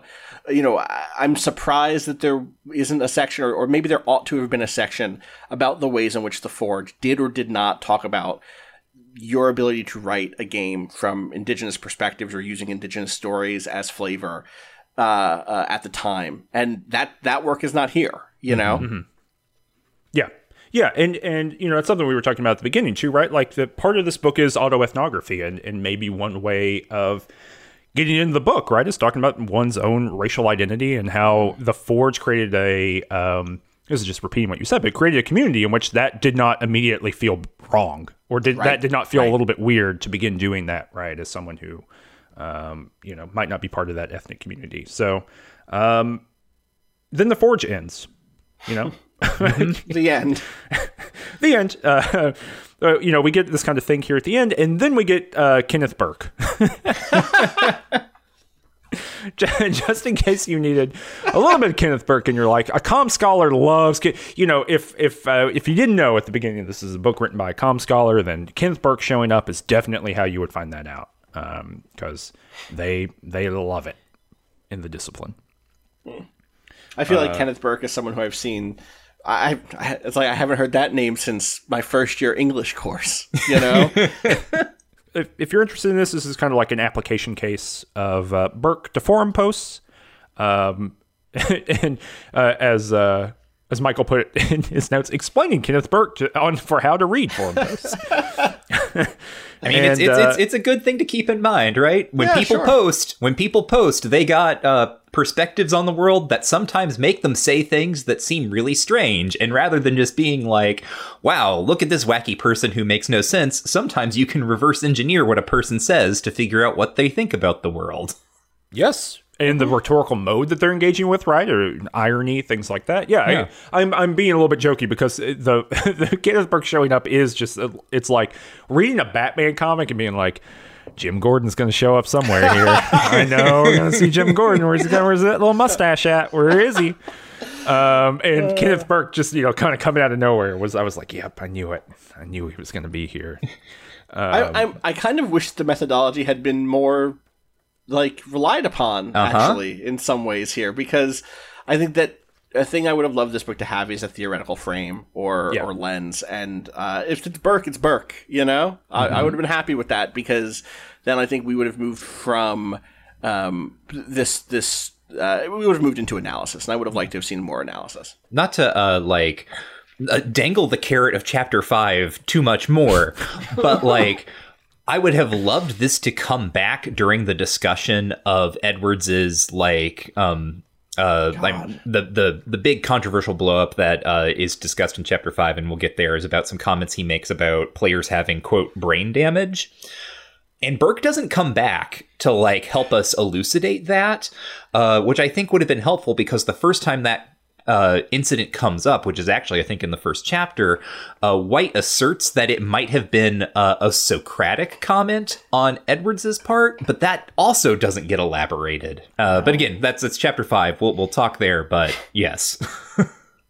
Chapter 3 is the rise and fall of the Forge Booth, and alongside chapter 5, that like we've talked about a million times so far, this was probably my favorite chapter. Mm-hmm. Mm. This is my favorite chapter until I got to chapter 5, I guess I should say, because it literally is just a kind of, it feels like very Petersonian, right? Like, hey, this is what occurred. Here's a bunch of interviews that I did in order to figure out what the shape was and what the intent and goals behind it were. And here's how it actually worked. And I thought this was such a good bit of explanatory, both reportage and analysis, for a phenomenon that I kind of knew about, but did not realize how important it was. And, as you were saying earlier, Austin, right? Like when we talk about influence, right? You know, the number of people who read a forum post is like orders of magnitude higher than like the people who went to this booth and purchased one of, someone's 80 copies of something they made and they never made any more again, right? Like we have to do that. But there is something about the kind of physical presence. There's something about co-presence going on here as a community strengthening activity. Mm-hmm. I really wish... Yeah, go ahead. If it's true that more people in general engage with the forums than went to the Forge booth over a decade. Because... You don't think so? Gen Con's huge. Yeah. And if you count... Yeah. The thing that this chapter ends up saying is by the end of it, there are these kind of like... offshoots, these children of the Forge, right, who end up having, it goes from being, we should just say, the Forge booth is a booth that Ron Edwards, who is the founder of the Forge and the designer of Sorcerer, a very influential indie game from this era, gets a booth at Gen Con. Mm-hmm. Gen Con is the country's currently largest tabletop role-playing game convention. It's grown exponentially over the years. It began very, very not really as a convention, but as a small gathering of people who knew Gary Gygax, and it now takes up the huge Indianapolis convention hall. Mm-hmm. At the time, there was this one booth, the Forge booth, where Ron Edwards. I really wish this book called him Edwards and not Ron all the way through. It's very strange to me when last names and first names are used, and it's not like everybody gets their first name used, to be clear. Mm-hmm. Edwards gets this booth, pays for this booth, and then invites people from the Forge to come. And hang out and play games, demo games, and then eventually sell games. There's an entire kind of history of what the kind of practice was that Ron tried to, that Edwards tried to pursue in order to make sure that the games on offer were fresh, that there weren't a sense of an in-crowd being created. It wasn't the same, two dozen people coming with whatever their latest thing was. It wasn't a publisher, right? It was a forum that had people making games, and if you had, I think the rule ended up being you couldn't come if you once you were there 2 years, that was it. You couldn't sell games there anymore. Yes, after a 2-year period. Yep. It walks through all of that, and then the end of that is, hey, partially because of that rule, and partially because of the growing success of independent publishing in the space, other designers who formerly would have sold their stuff at the Forge booth would end up creating their own booths, including other booths that would sell games not only from one publisher, but from other friends and other, you know, related groups, including the Indie Press Revolution table. So many children the Forge booth had. And so I think that if I had to guess how many people go to Gen Con every year and like would go by that booth and be exposed to something from the Forge, I bet that number's really high. Mm-hmm. What I was saying before was you could go to the Forge booth for 2 years and not move any product and not touch, not do the big influence. And maybe a post of yours could do better than that. Of course, there is probably an example of that. That's the sort of thing that happens on the internet, just as coarse. But I do think that you're right that the physicality of this and the opportunity to bump into people who would not traditionally cross paths with these games is huge, right? Yeah.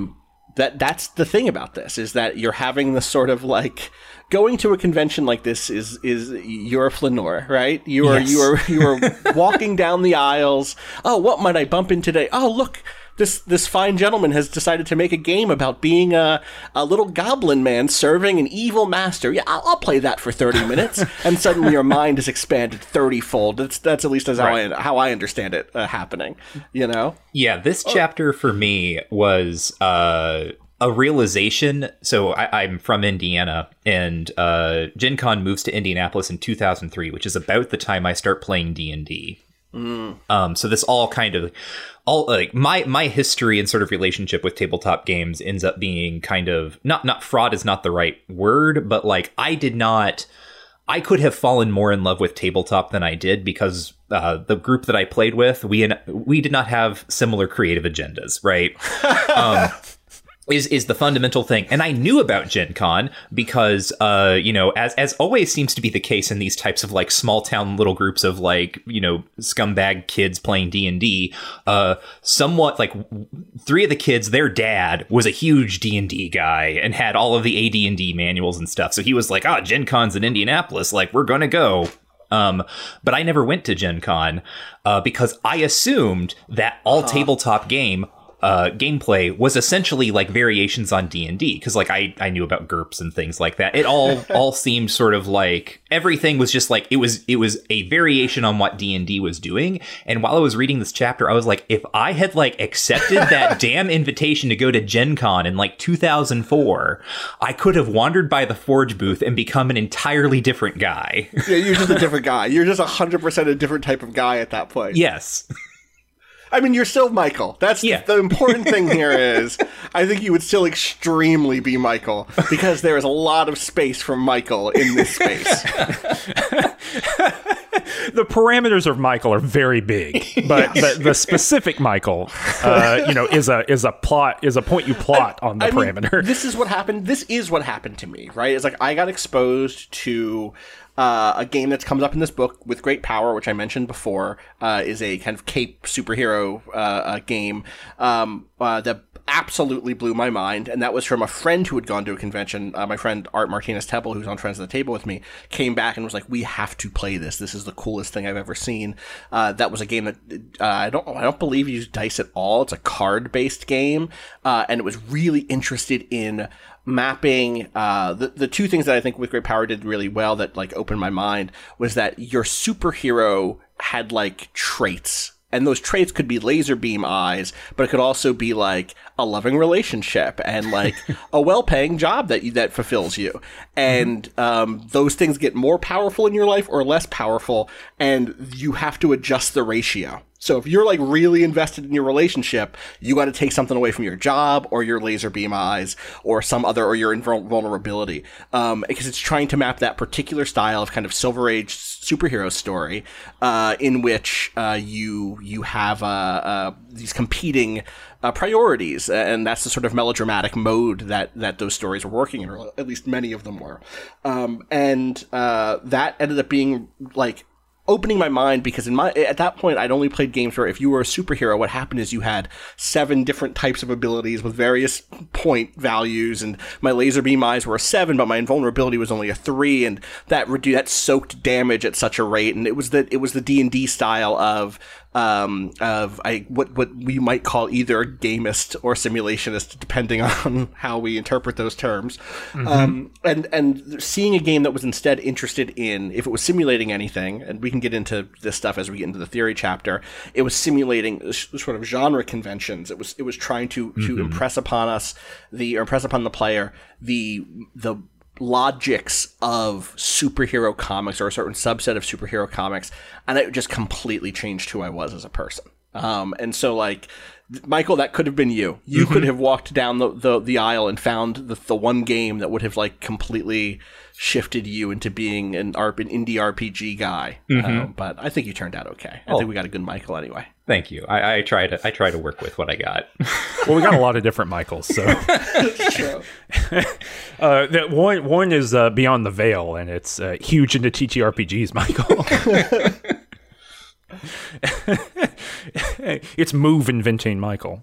Yeah, I mean, there's a whole bunch of different things here, and this is really interesting to me because, right, I'm working on this kind of big Magic project in the background of a lot of other stuff. And Magic the Gathering, you're not casting a spell, right? Well, no. Well, I'm doing a lot of close-up stuff. You know, I got a lot of mirrors and blankets that I've been working with.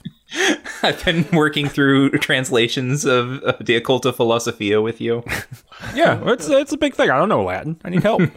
But apparently the stuff I thought was really interesting here too is the walking through Peter Atkinson, who used to be the CEO of Wizards of the Coast and who showed up at the beginning of the John Peterson book from last time, also shows up here as someone who's buying Gen Con from maybe Hasbro. It's unclear who they actually purchased it from, but no, it's TSR,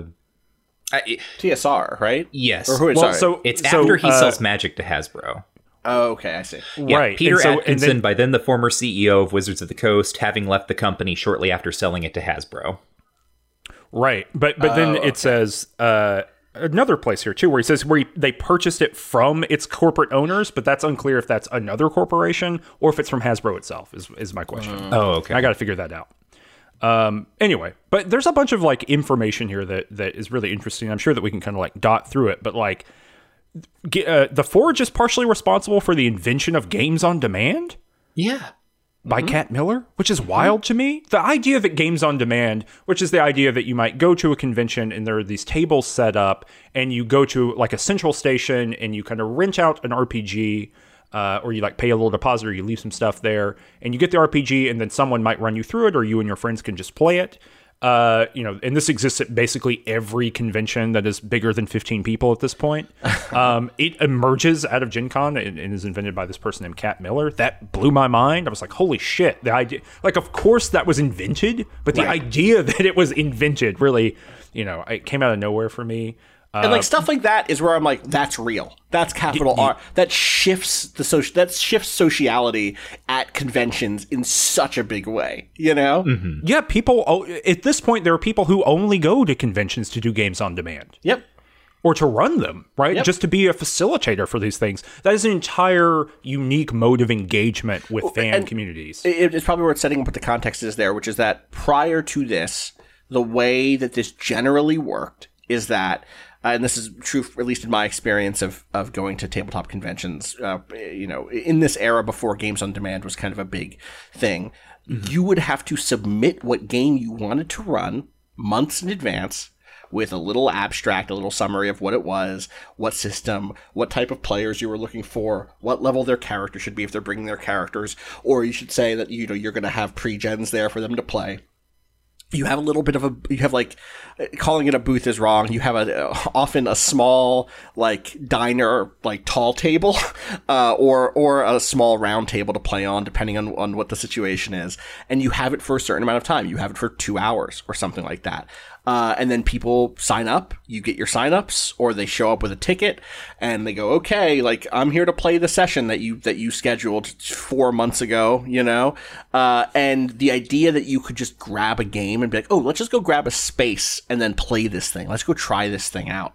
It just did not exist outside of the informal version of it, which was like, let's go back to your hotel room, or let's go to the food court and see if we can scam a table. And then like someone's going to glare at us because we're playing a tabletop RPG instead of letting them sit down to eat their $13 hamburger, you know? Right. And so like this really changes what this experience is like for people. I don't think PAX works without games on demand, and PAX is probably the predominant convention at this point, right? Or it works, but it does not bring in a certain type of player, and it doesn't produce the – I don't think the way in which people talked about PAX when PAX was at the kind of apex of its cultural power, where it got talked about as a place you went not just to see products, but to play games with other gamers, and you got to connect to other people, and there's this communal aspect, and you're exploring the space, and you're trying new things.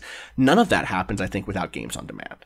Oh, yeah. I mean, the last time I was at a PAX, there were people who would be like texting me or like sending me Twitter messages at like 11 p.m. to be like, we're playing blah, blah. Do you want to come play? Mm-hmm. And I was like, no. but it's an enculturation, right? Like I was just not aware, I think, at that point where it was like, oh, like, this is the whole reason you're here. You're not here to, like, do any... And, like, I was there kind of for worky stuff, right? Like, I'd been doing stuff all day long. And I was like, no, I don't... I would like to, like, chill out. And you were here to, like, play games until 3 a.m. And once they kick you out of the venue, you were going to be somewhere else playing games until tomorrow. And that's the whole reason for being there. And, yeah, I think you're right. I think Games on Demand is the engine for so much of that. Yeah. There's a bunch of other... Oh, go ahead. This section has my favorite thing where, like, my entire note on this page is just RPGs rule. There is a bit early on here, I think it's on page 93 and then 94, where Jake Norwood, who at the time was new to the Forge and the Forge community, talks about what his experience was trying to make a game. I'm going to let this motorcycle fly by. All right.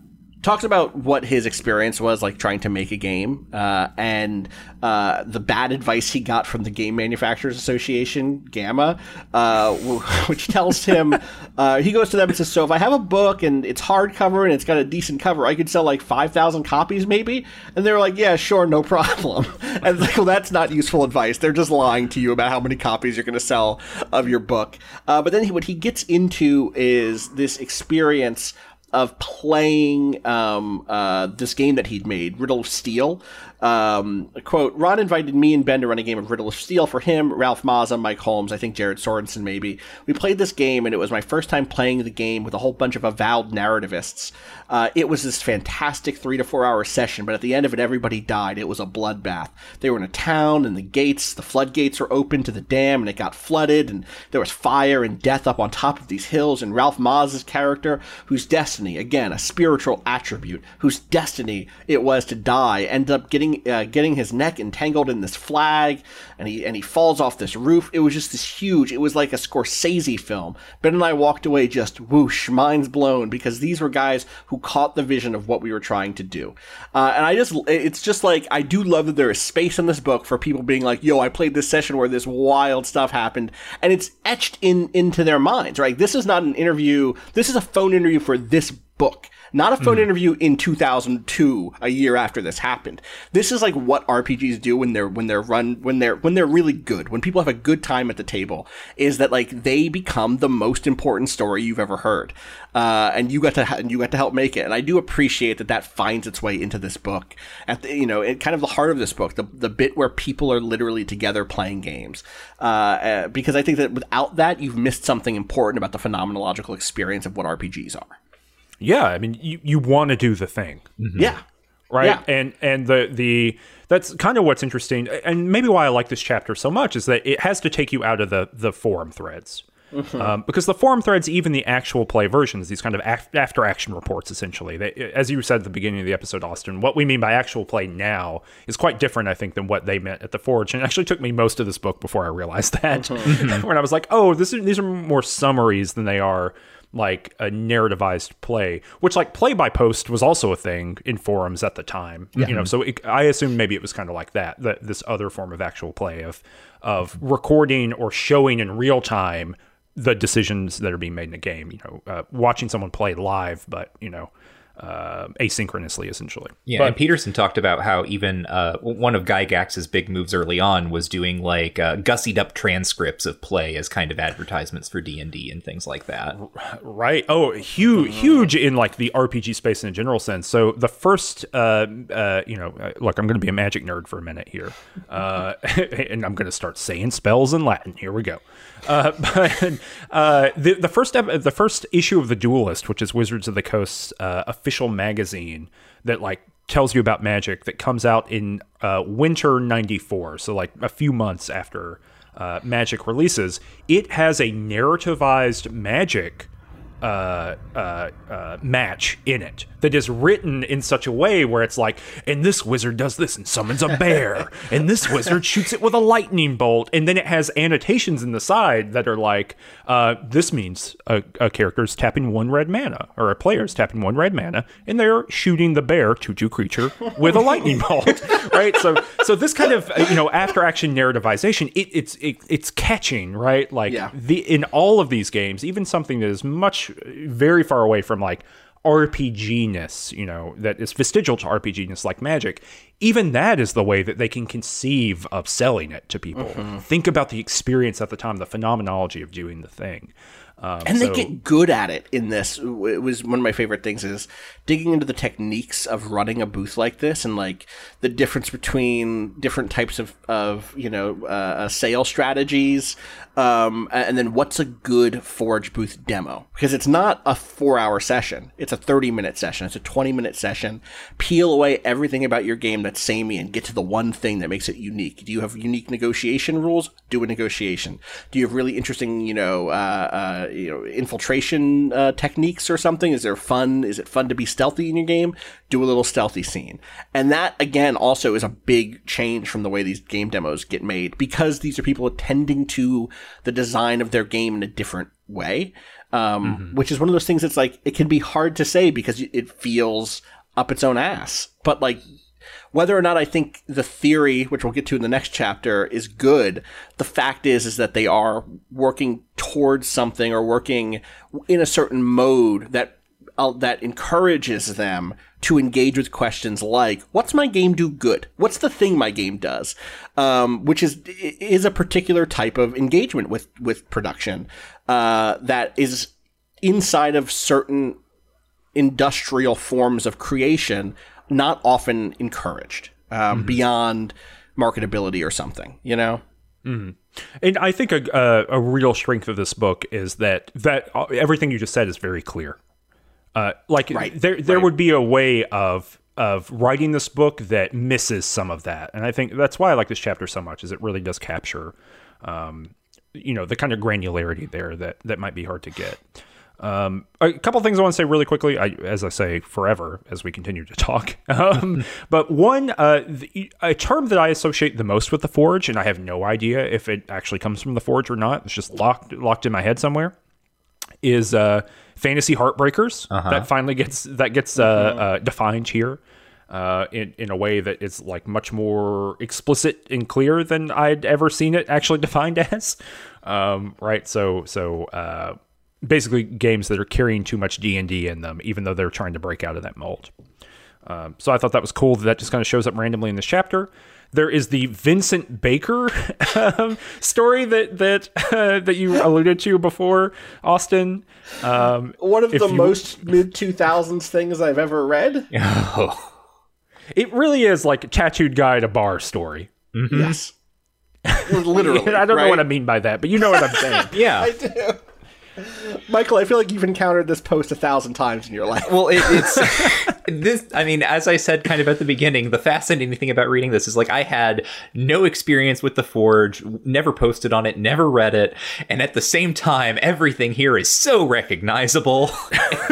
Like, this guy who comes up, it's like, he won't buy, because the game is selling for what, like $15 or something? $15, yeah. And the guy is saying he will only pay $3.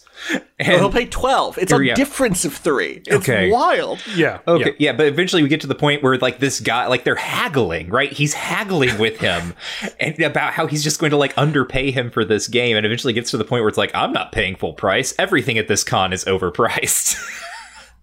That's beer money. That's beer money. And Vincent says, I'll buy you a beer. You buy this $15 game, I'll go buy you a $3 beer.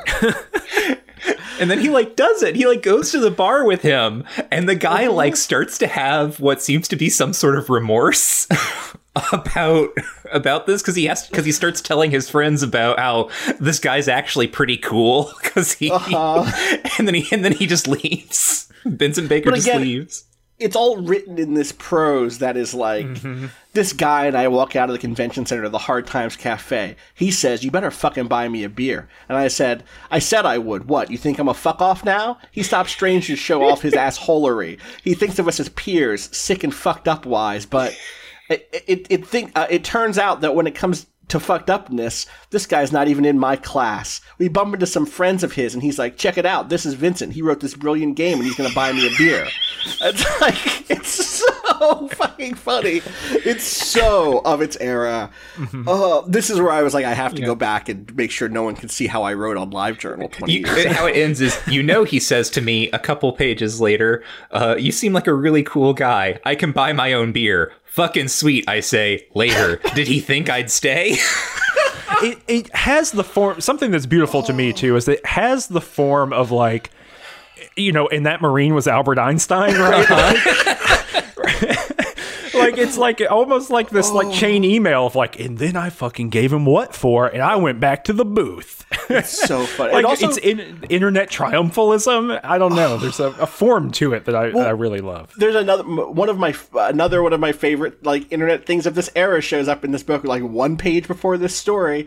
And it is, I want to say, Jared Sorensen talking about how the way that he sells things is by being kind of a cool guy. Oh, if you don't want to buy it, don't buy it. It's if you buy it, it's money in my pocket, but if not, it's no big deal. And he deploys the greatest mid-2000s forum phrase ever, which is, first, he gave info and showed enthusiasm for the games without unpleasant pressure. Second, he made it clear that while he'd like my business, he didn't need it. It's just human nature. That when someone pushes something on us, our guard goes up and we get defensive. If I could have a nickel for every time someone on a forum told me what human nature was, let me tell you, I would be a rich man. Well, I especially like this because it is another forum poster being like, here's what I love about this sales style. Yes. Oh, you're right. It wasn't Jared himself. Right. Yeah. He's like, I fucking hate selling things. It sucks. It's awful. I just gave all my stuff away. Who cares? Right. It was not. Jared didn't see himself as having this great strategy. This is someone from the outside being like, now Jared has it down, and meanwhile Jared is just like, it's not for me. Direct quote from Jared Sorensen: I just gave out 80 copies because I was like, I don't want to sell this. I don't think it's worth $10. I think people are insane for buying it, and they're not gonna. So let me beat them to the punch by just giving it away. It's just human nature. It's just human nature. It's human nature when you meet a man who is dejected at a Gen Con booth that they're going to really get you to buy their thing. But can I make two complaints about this chapter before we move on? Because I know you can complain as much as you want, or as little as you want, or as little. Okay, the door's open both ways. Maybe they're the same complaint because the complaint is really, I wish you'd theorize this at all, right. Because that's just my complaint with the book, and that's not the goal of the book, and that's a me thing. That's not what White is doing. I think maybe someone else could take this text and theorize it, right. But I still wish it. The second one, and I'll wrap back around to why this is the same one, is there are times in this chapter and throughout the book where there is sort of the space given for a sort of self-hagiography I think the first time this really happens is on 91, where Ron Edwards is talking about, and this is Ron Edwards is talking about what people said about Ron Edwards. Quote, let me see here. Among the group, when I proposed that in role-playing, I'm just going to read this whole quote because I think it's valuable to think about the way Ron Edwards talked about who Ron Edwards was, and by extension to some degree, what the Forge was. When I proposed that in role-playing as a hobby, we actually see profound differences in priority, astonishingly profound differences in priority, that made all the diversity of sports just one thing, and that the presence of these different priorities among the group is an extraordinary source of incoherence and dysfunction. The reaction to that I got 10 years ago was astonishing. I was the devil. The devil. This is the worst thing anyone in role-playing had ever heard. I was divisive. I hated the hobby, obviously. I was breaking up not only groups, but my group, this person would say. You, my group, are you trying to break it up? How can you do this? You're evil. This was terrible. I don't think that there is a place for a quote like this in this book to just live and go unchallenged. And I think with that also comes a lot of statements about how much money Ron Edwards was losing at this table. Ron Edwards is allowed at one point to say, the Forge is not a company, it's not a publishing house, it's not a label, it's not a trade group, it's just a community that has tremendous amount of synergy. That synergy drives a level of excitement and passion about gameplay and game design people find appealing over and over in the last few years. In the Forge has become something of a brand. These things have to be engaged with. You have to explain to me why a company that it is a company, the Forge, or it is maybe not an incorporated company, but why an organization that pays for a booth at a convention and then uses that booth to move product, even if it's other people's product, even if they don't take a cut.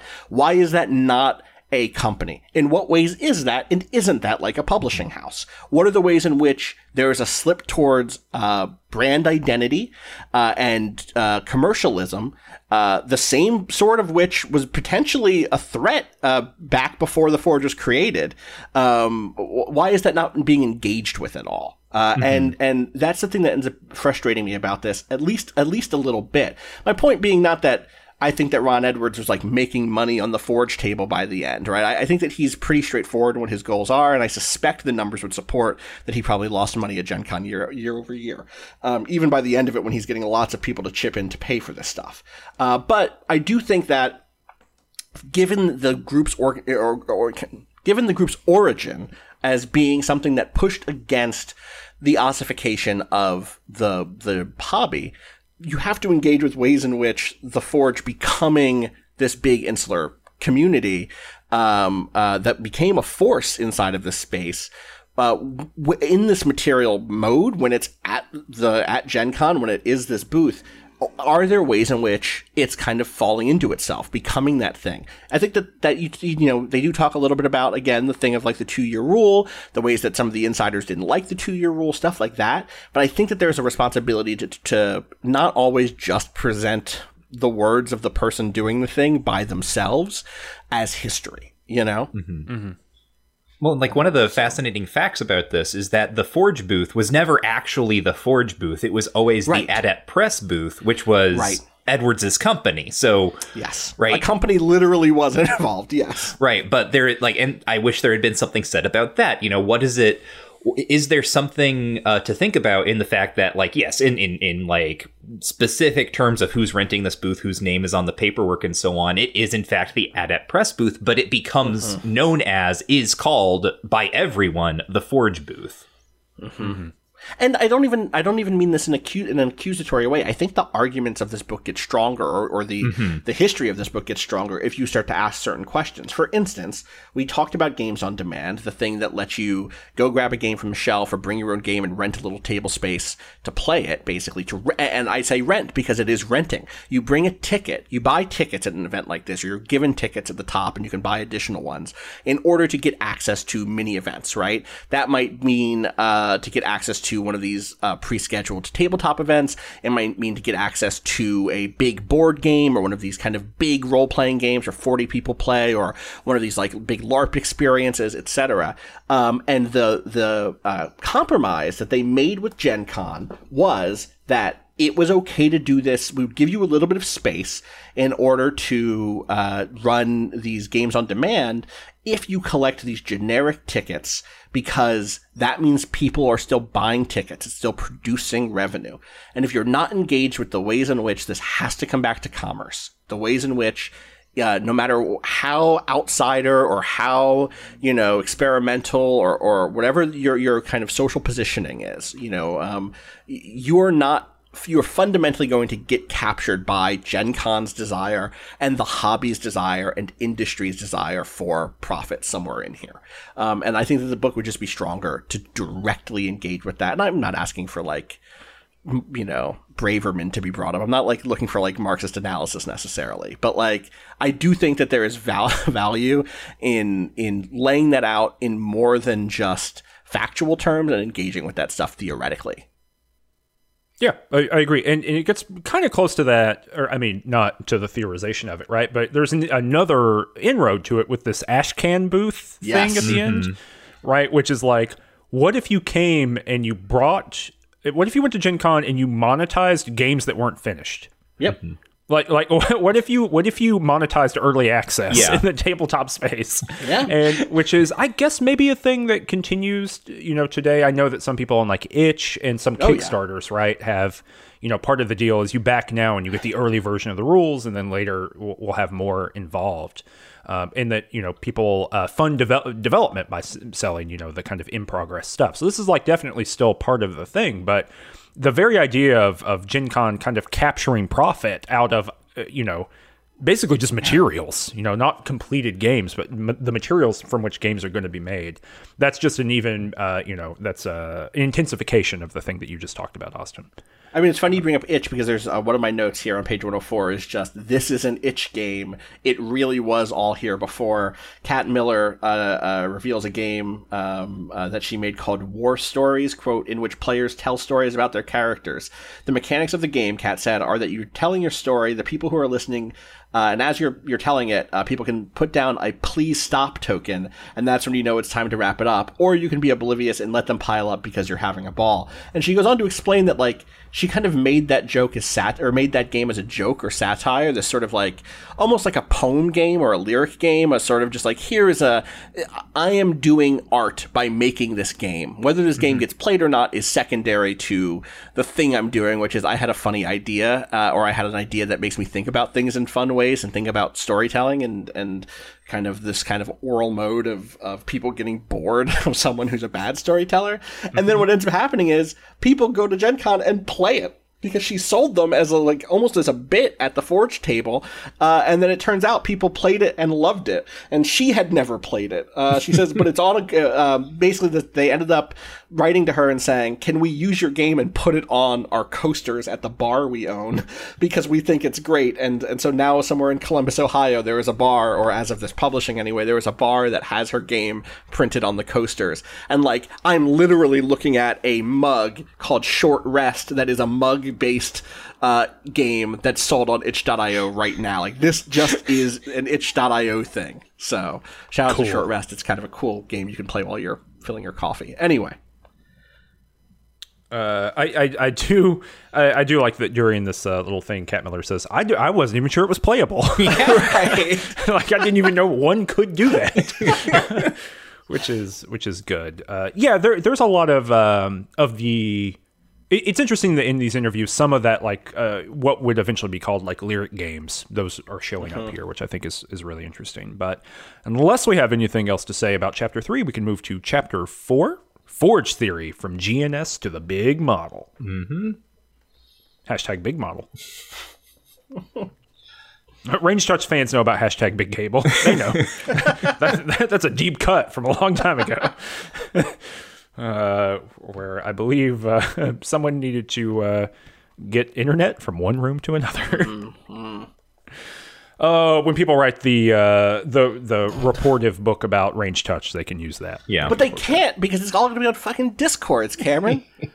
Oh, I export Discord every day. Oh, do you?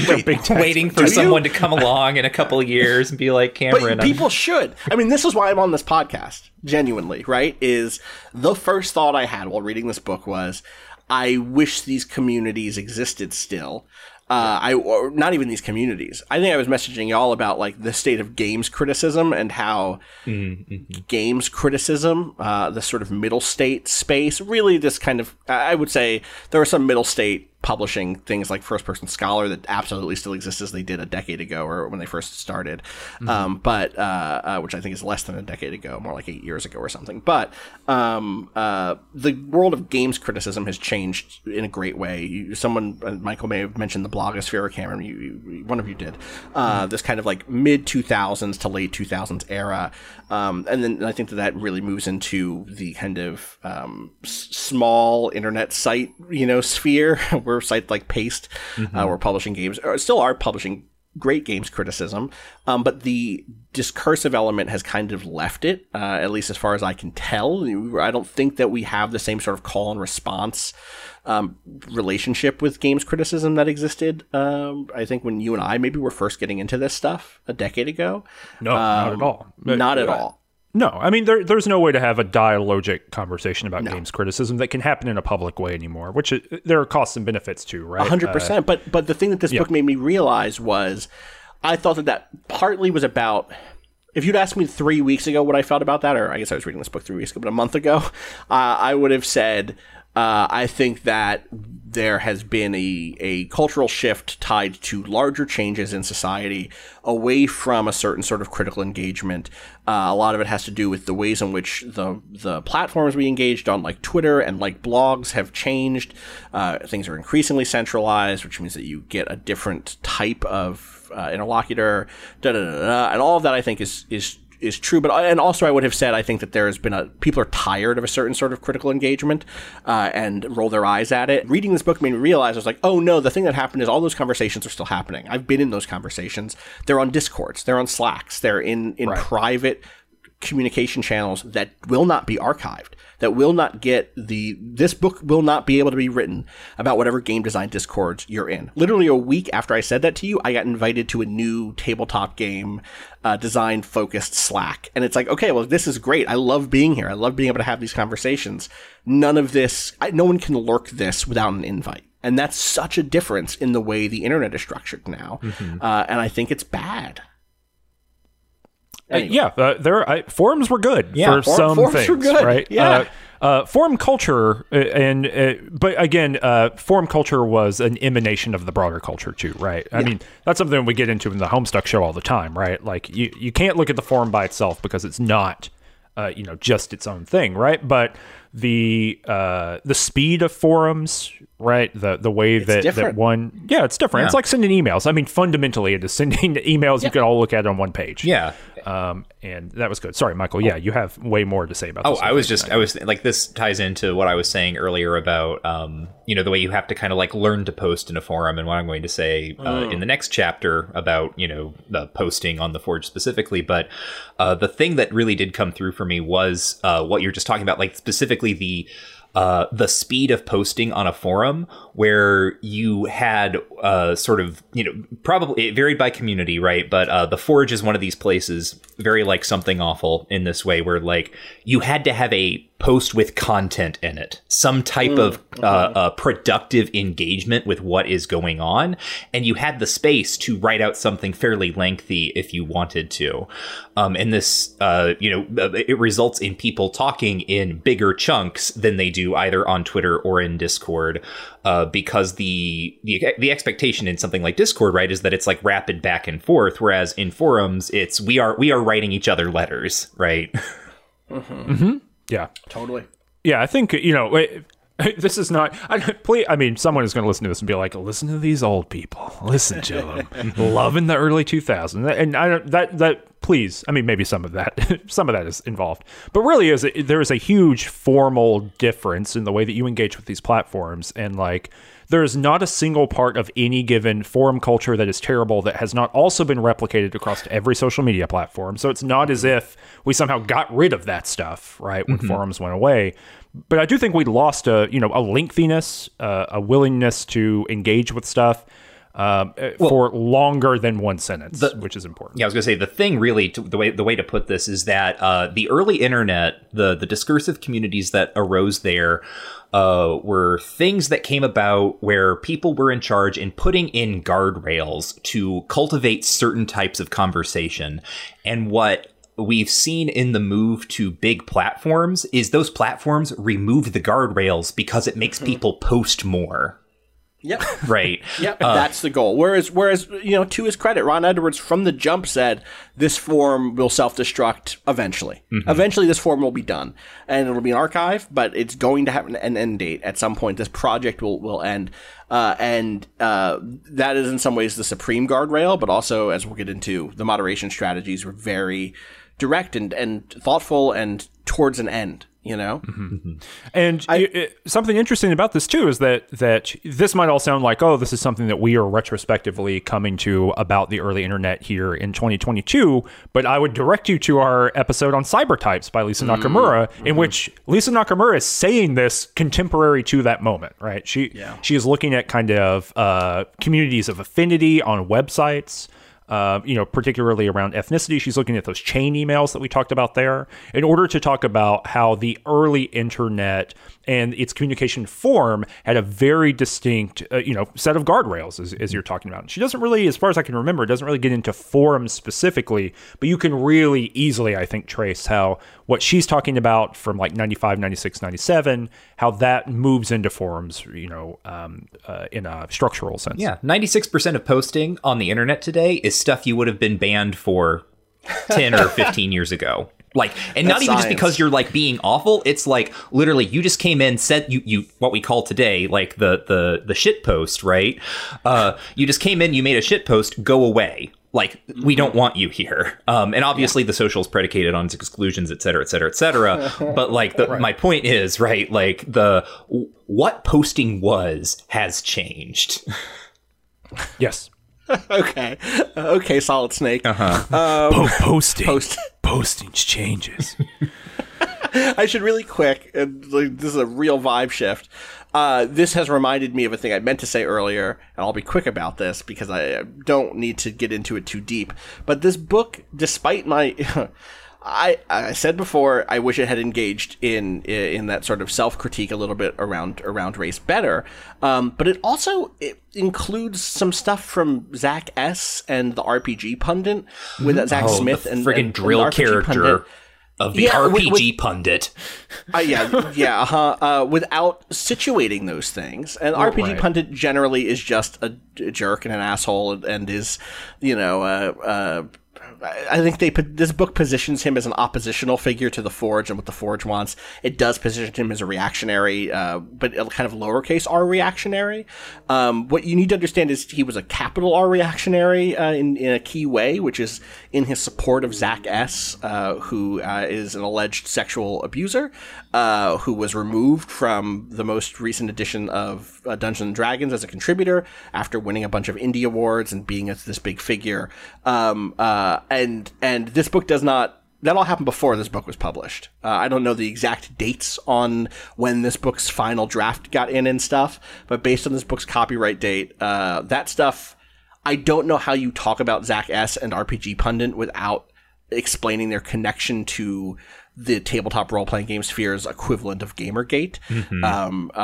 The deeply misogynistic, the deeply – again, reactionary politics that come from these people, the ways in which real claims of abuse were dismissed and were strategically used to then kind of take shots at the ever diversifying space of tabletop role playing games. Mm-hmm. I think that stuff has to either be hit on, or those people don't get to be here in any capacity, even as a kind of opponents of the Forge.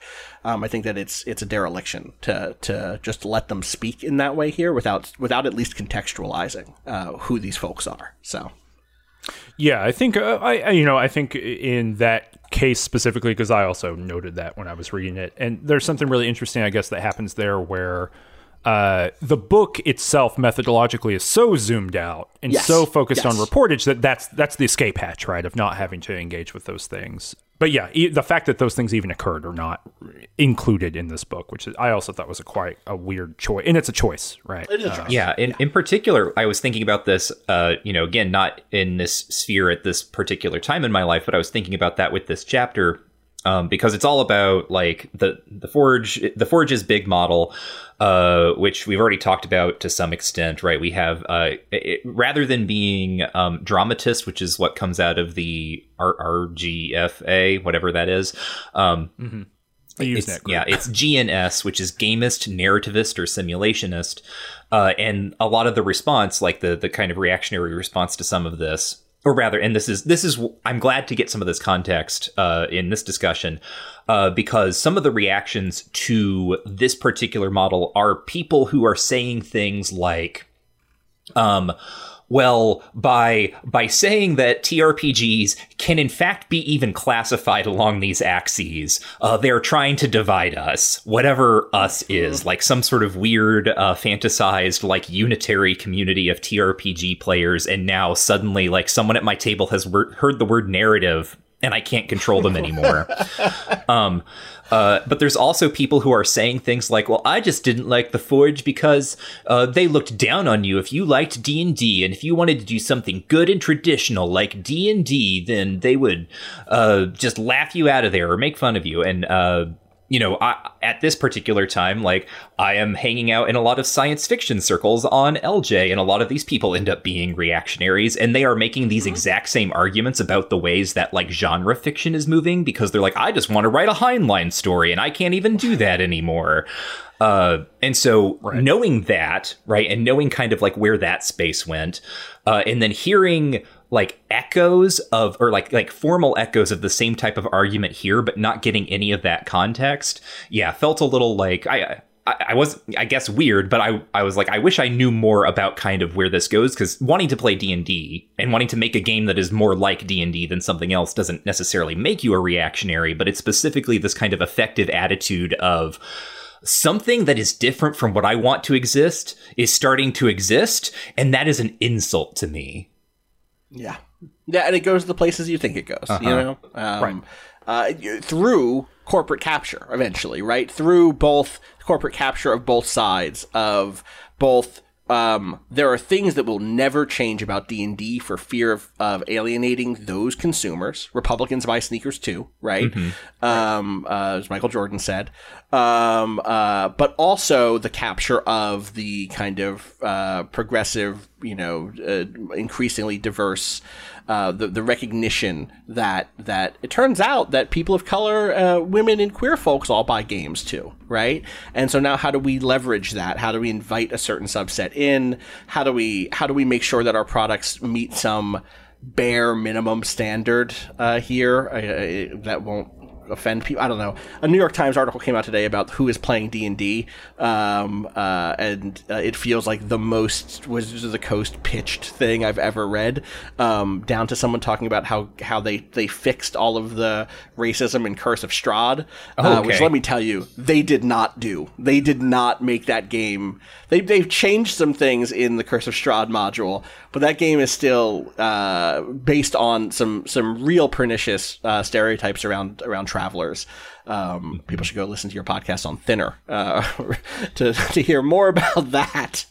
Yeah, weirdly enough, those are Thinner and Curse of Strahd emerge in the same moment. Yeah, of course. Yeah, of course they do. Right? The mid-'80s, right? So I was having this conversation with someone on a different Discord recently, who and I'm not throwing this person under the bus because I think that their intuition makes sense in a certain mode. I suspect that they're younger than us, but they said that they'd been listening to Just King things and were surprised by how regressive some of King's works were in questions of race and gender and politics in general, because of King's reputation. And my response to them was effectively, King has the reputation partially because of that regressiveness.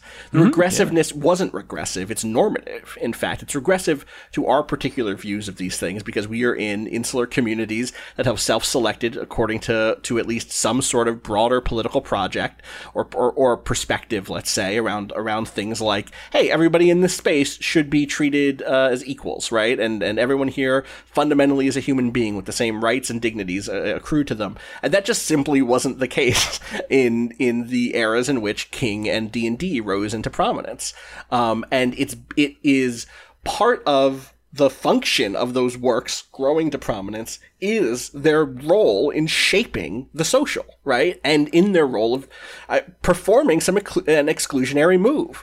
That is not a mistake or an outlier. Those are the sorts of works that get to be valorized inside of a society that is fundamentally unequal.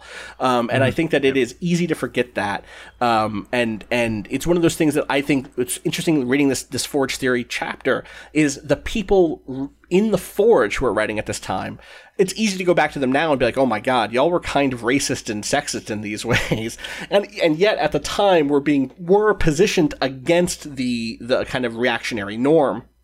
And neither side had developed a full lexicon of what would develop into the contemporary culture war. There was a culture war happening there too, but it was not happening with the terms that we're having now. And it's interesting to see how that was playing out here, even in this kind of theoretical space. Yeah, absolutely. And really this chapter maneuver here, right, is from GNS to a, I don't know, the word robust feels appropriate, but also is maybe underselling how like muddy and weird it is, right? Yeah. Like it's a bigger, more, like this is how I think sometimes, right? The big model to me is like, what if you took one of those like big rotating planetary models and nothing worked right? Like everything was just like out of orbit and it wiggled around and like, you know, kind of jiggled. Clunk. Yeah, right. It's like in the Dark Crystal when they go meet Mogra, right? And she's got that big the spheres running around. It's like, what if that didn't work, right? So like all of those things are rotating around and they're all discrete and theorized, and you know there is the stuff around like the agendas that people have that are involved. But you read Ron Edwards explaining these things, right? And a lot of this chapter is dedicated to people went to the Forge. They wanted to be told what the big model was. They could not figure it out. It was really annoying. And then you read and you're like, oh, that's a little bit weird, right? They could just read the threads. And then you read like pages of Ron Edwards explaining. You're like, oh shit, this is the most annoying conversation that a person could have, in which anything that you bring up is de facto excluded because it's not in the language that Ron Edwards is already using, but somehow he's already eaten what you've said and put it into his model, right? Mm-hmm. It's the ultimate kind of like, look, I did a lot of years of competitive debate, and I can see a lot of this kind of consumptive argumentation that is very typical of competitive debate, which is, here's the thing. That's a great example you brought up. My model eats that. The way that you thought about it before is wrong. Mm-hmm. Like that's how the game of debate operates. And that's exactly how the big model functions, which isn't to say that it doesn't have outputs, right? Like obviously it has outputs and it's powerful for people, but it's very clear from the perspective of 2022 why people found this very frustrating and very muddy and wordy and inconsistent in its application, because it clearly was. Well, I mean, on page 147, I don't know if White made this or if this is something that was made by someone on the Forge, but it's the graphical representation of the big model, and it looks like a John Boyes joke. Like this looks like a fake graphic that John Boyes would post on Twitter, because it's like three inset squares with a whole bunch of like labels, like exploration and techniques. And there's like in the innermost square, there's like a big list of things and like subheadings. And then there's like a smaller square even below this. And there's like a bracket that marks this thing. That's the ephemera. That's actual play. Behind it all, though, there's like there's a giant arrow like receding into the like. Sort of aiming down to the left corner of the entire graphic that just says creative agenda. And like I've read the book, so I know what these things are. And I understand, like for instance, creative agenda, which I already alluded to, like I think that's a really cool idea. And I think that's something that's really useful for thinking through what happens in a tabletop setting. So I'm not like trying to, shit on the big model here, but just like even this representation, it's like a Ptolemaic representation of the solar system, right? Yeah. Where it's like we have to keep coming up with epicycles to fit in the orbits of these wandering stars. Well, like, and you get how you get there, which is these are. I think it somewhere in here, someone says like, the Forge ends up being a place where you go to have smart people yell at you or something to that effect. Mm-hmm, mm-hmm. And it's clear that these are people engaged in their practice in a real way who are good at. I mean, it's very funny. There's a couple of throwaway lines in here, I think from Ralph Mazza, maybe also from Ron Edwards, about like how they don't buy into that postmodern shit. Right. Mm-hmm. Quote unquote, paraphrasing. But the thing being done here has a postmodern impulse, which is, I mean, it has a postmodern impulse then that returns to a sort of structuralist impulse. The postmodern impulse is that they look at the currently available tools of analysis and say, well, those tools aren't good enough. Those tools are actually contradictory. Those tools create a certain sort of incoherence. Specifically, they're looking at the gamist, dramatist, and simulationist divide that becomes the narrativist instead of dramatist divide that you talked about.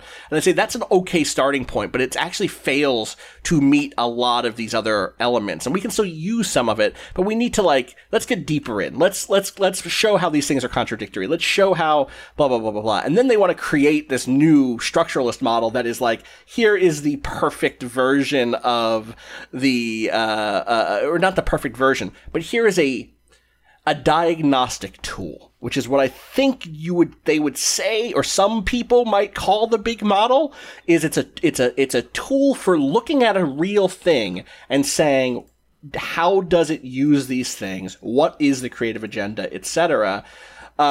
But it ends up itself being calcified and turned into a bludgeon over and over again in the examples that the book gives, even in cases where I don't know the book thinks that that's what it's framing, but that is what's happening, you know? Right, right. And what's quite interesting to me, I guess, about this is like, as you were talking about, Michael, like creative agenda, it gets defined on that facing page 146, right? Creative agenda, understood in Forge terms as the aesthetic priorities of a group of players.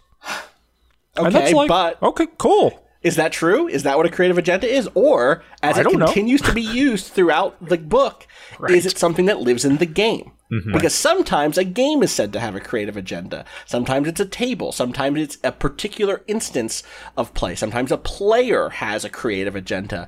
And it's so funny to me that it is exactly the thing that you said, Cameron, which is like, I read this whole book being like, can they just tell me what the big model is so I can just add it to my list of glossary terms for this book?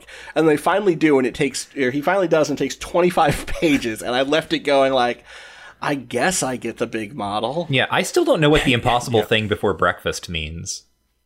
I do. Okay. I do. I can tell you what that is. The impossible thing before breakfast is the belief, I don't know why it's called that, I couldn't give you the etymology. Okay. But it's the belief that the GM controls the story and the players control the characters. Okay. All right. So, and that's impossible because the characters drive story, whether a GM wants them to or not. And so if you're trying to make a game where that's true, you have failed in some way. You've set yourself up for quote unquote incoherencies, which is a whole other chapter, a whole other term that gets used in this book that drives me up the fucking wall. Go back to episode 1 on the Yule. 100%. Like, coherency doesn't exist in a work, it exists in the world, and if there was a fatal flaw of Forge theory as it's produced here. I was not on the Forge posting, so maybe this is not true, but the way incoherency is used as a cudgel against things to say this does not have a cohesive, i.e. thematic core that runs through it, is an incorrect use of the word coherent, because coherency is about reception. It's not about production.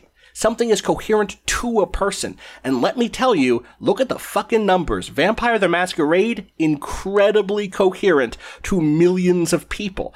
Is it a good game is a separate question. Does it achieve the goals it sets out is a separate question. But I think framing something in coherency, especially in a movement that sets itself up as oppositional to the franchise, the franchisization, the big boom in branding, is like you're pivoting off the wrong foot immediately. I gave a talk years ago against coherency in game design, and think that like this group could have used a big dose of that and a realignment, which is not to say that I think the creative agenda and the idea that a game should be trying to be about something is not valuable. I actually think those are very, very valuable, but it's a different question than coherency. And I think that that's like one of those things that I wish there was one more really loud speaker in the Forge to yell that 20 years ago, you know? Yeah, there's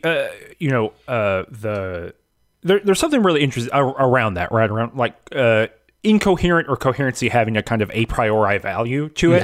Yes. Yeah. Not to also sound like a weird postmodern guy, right? But there is a scientism, right, that underlies this whole thing, meaning the idea that, or almost like a positivism, mm-hmm, right? Yep. Mm-hmm. In the sense that everyone agrees, right? That because one of the criticisms against the big model that apparently comes up repeatedly is it's unscientific, meaning that presumably yes. What they mean here, that's not really explained, but presumably what they mean here is that like you haven't gone out and polled a bunch of people and you haven't done some sociological or data-driven analysis that determines that what we theorize about games on the Forge is correct or not, right? I mean, that's the general use of unscientific here.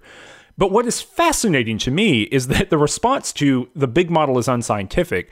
The response is not, it doesn't have to be, because that's not how like cultural analysis works, which is really what this is, right? It's a descriptive cultural analysis that produces things in the world. The analysis is it's just pre-scientific, right? Mm-hmm. Like we're trying to get all the chess pieces right on the board, so then that we could go and do a scientific analysis, right? Mm-hmm. One day the big model could be empirical if it wanted to be, and that's wild to me. And also a thing we have not said, but which comes up a couple times in the book and is probably important here, and is definitely important in the next chapter, is that Ron Edwards is a professor of zoology. Yes, and yeah, go ahead. This is one of the things that is like so incredible about the creative agenda, but the big model is that it's plugging into what you just said.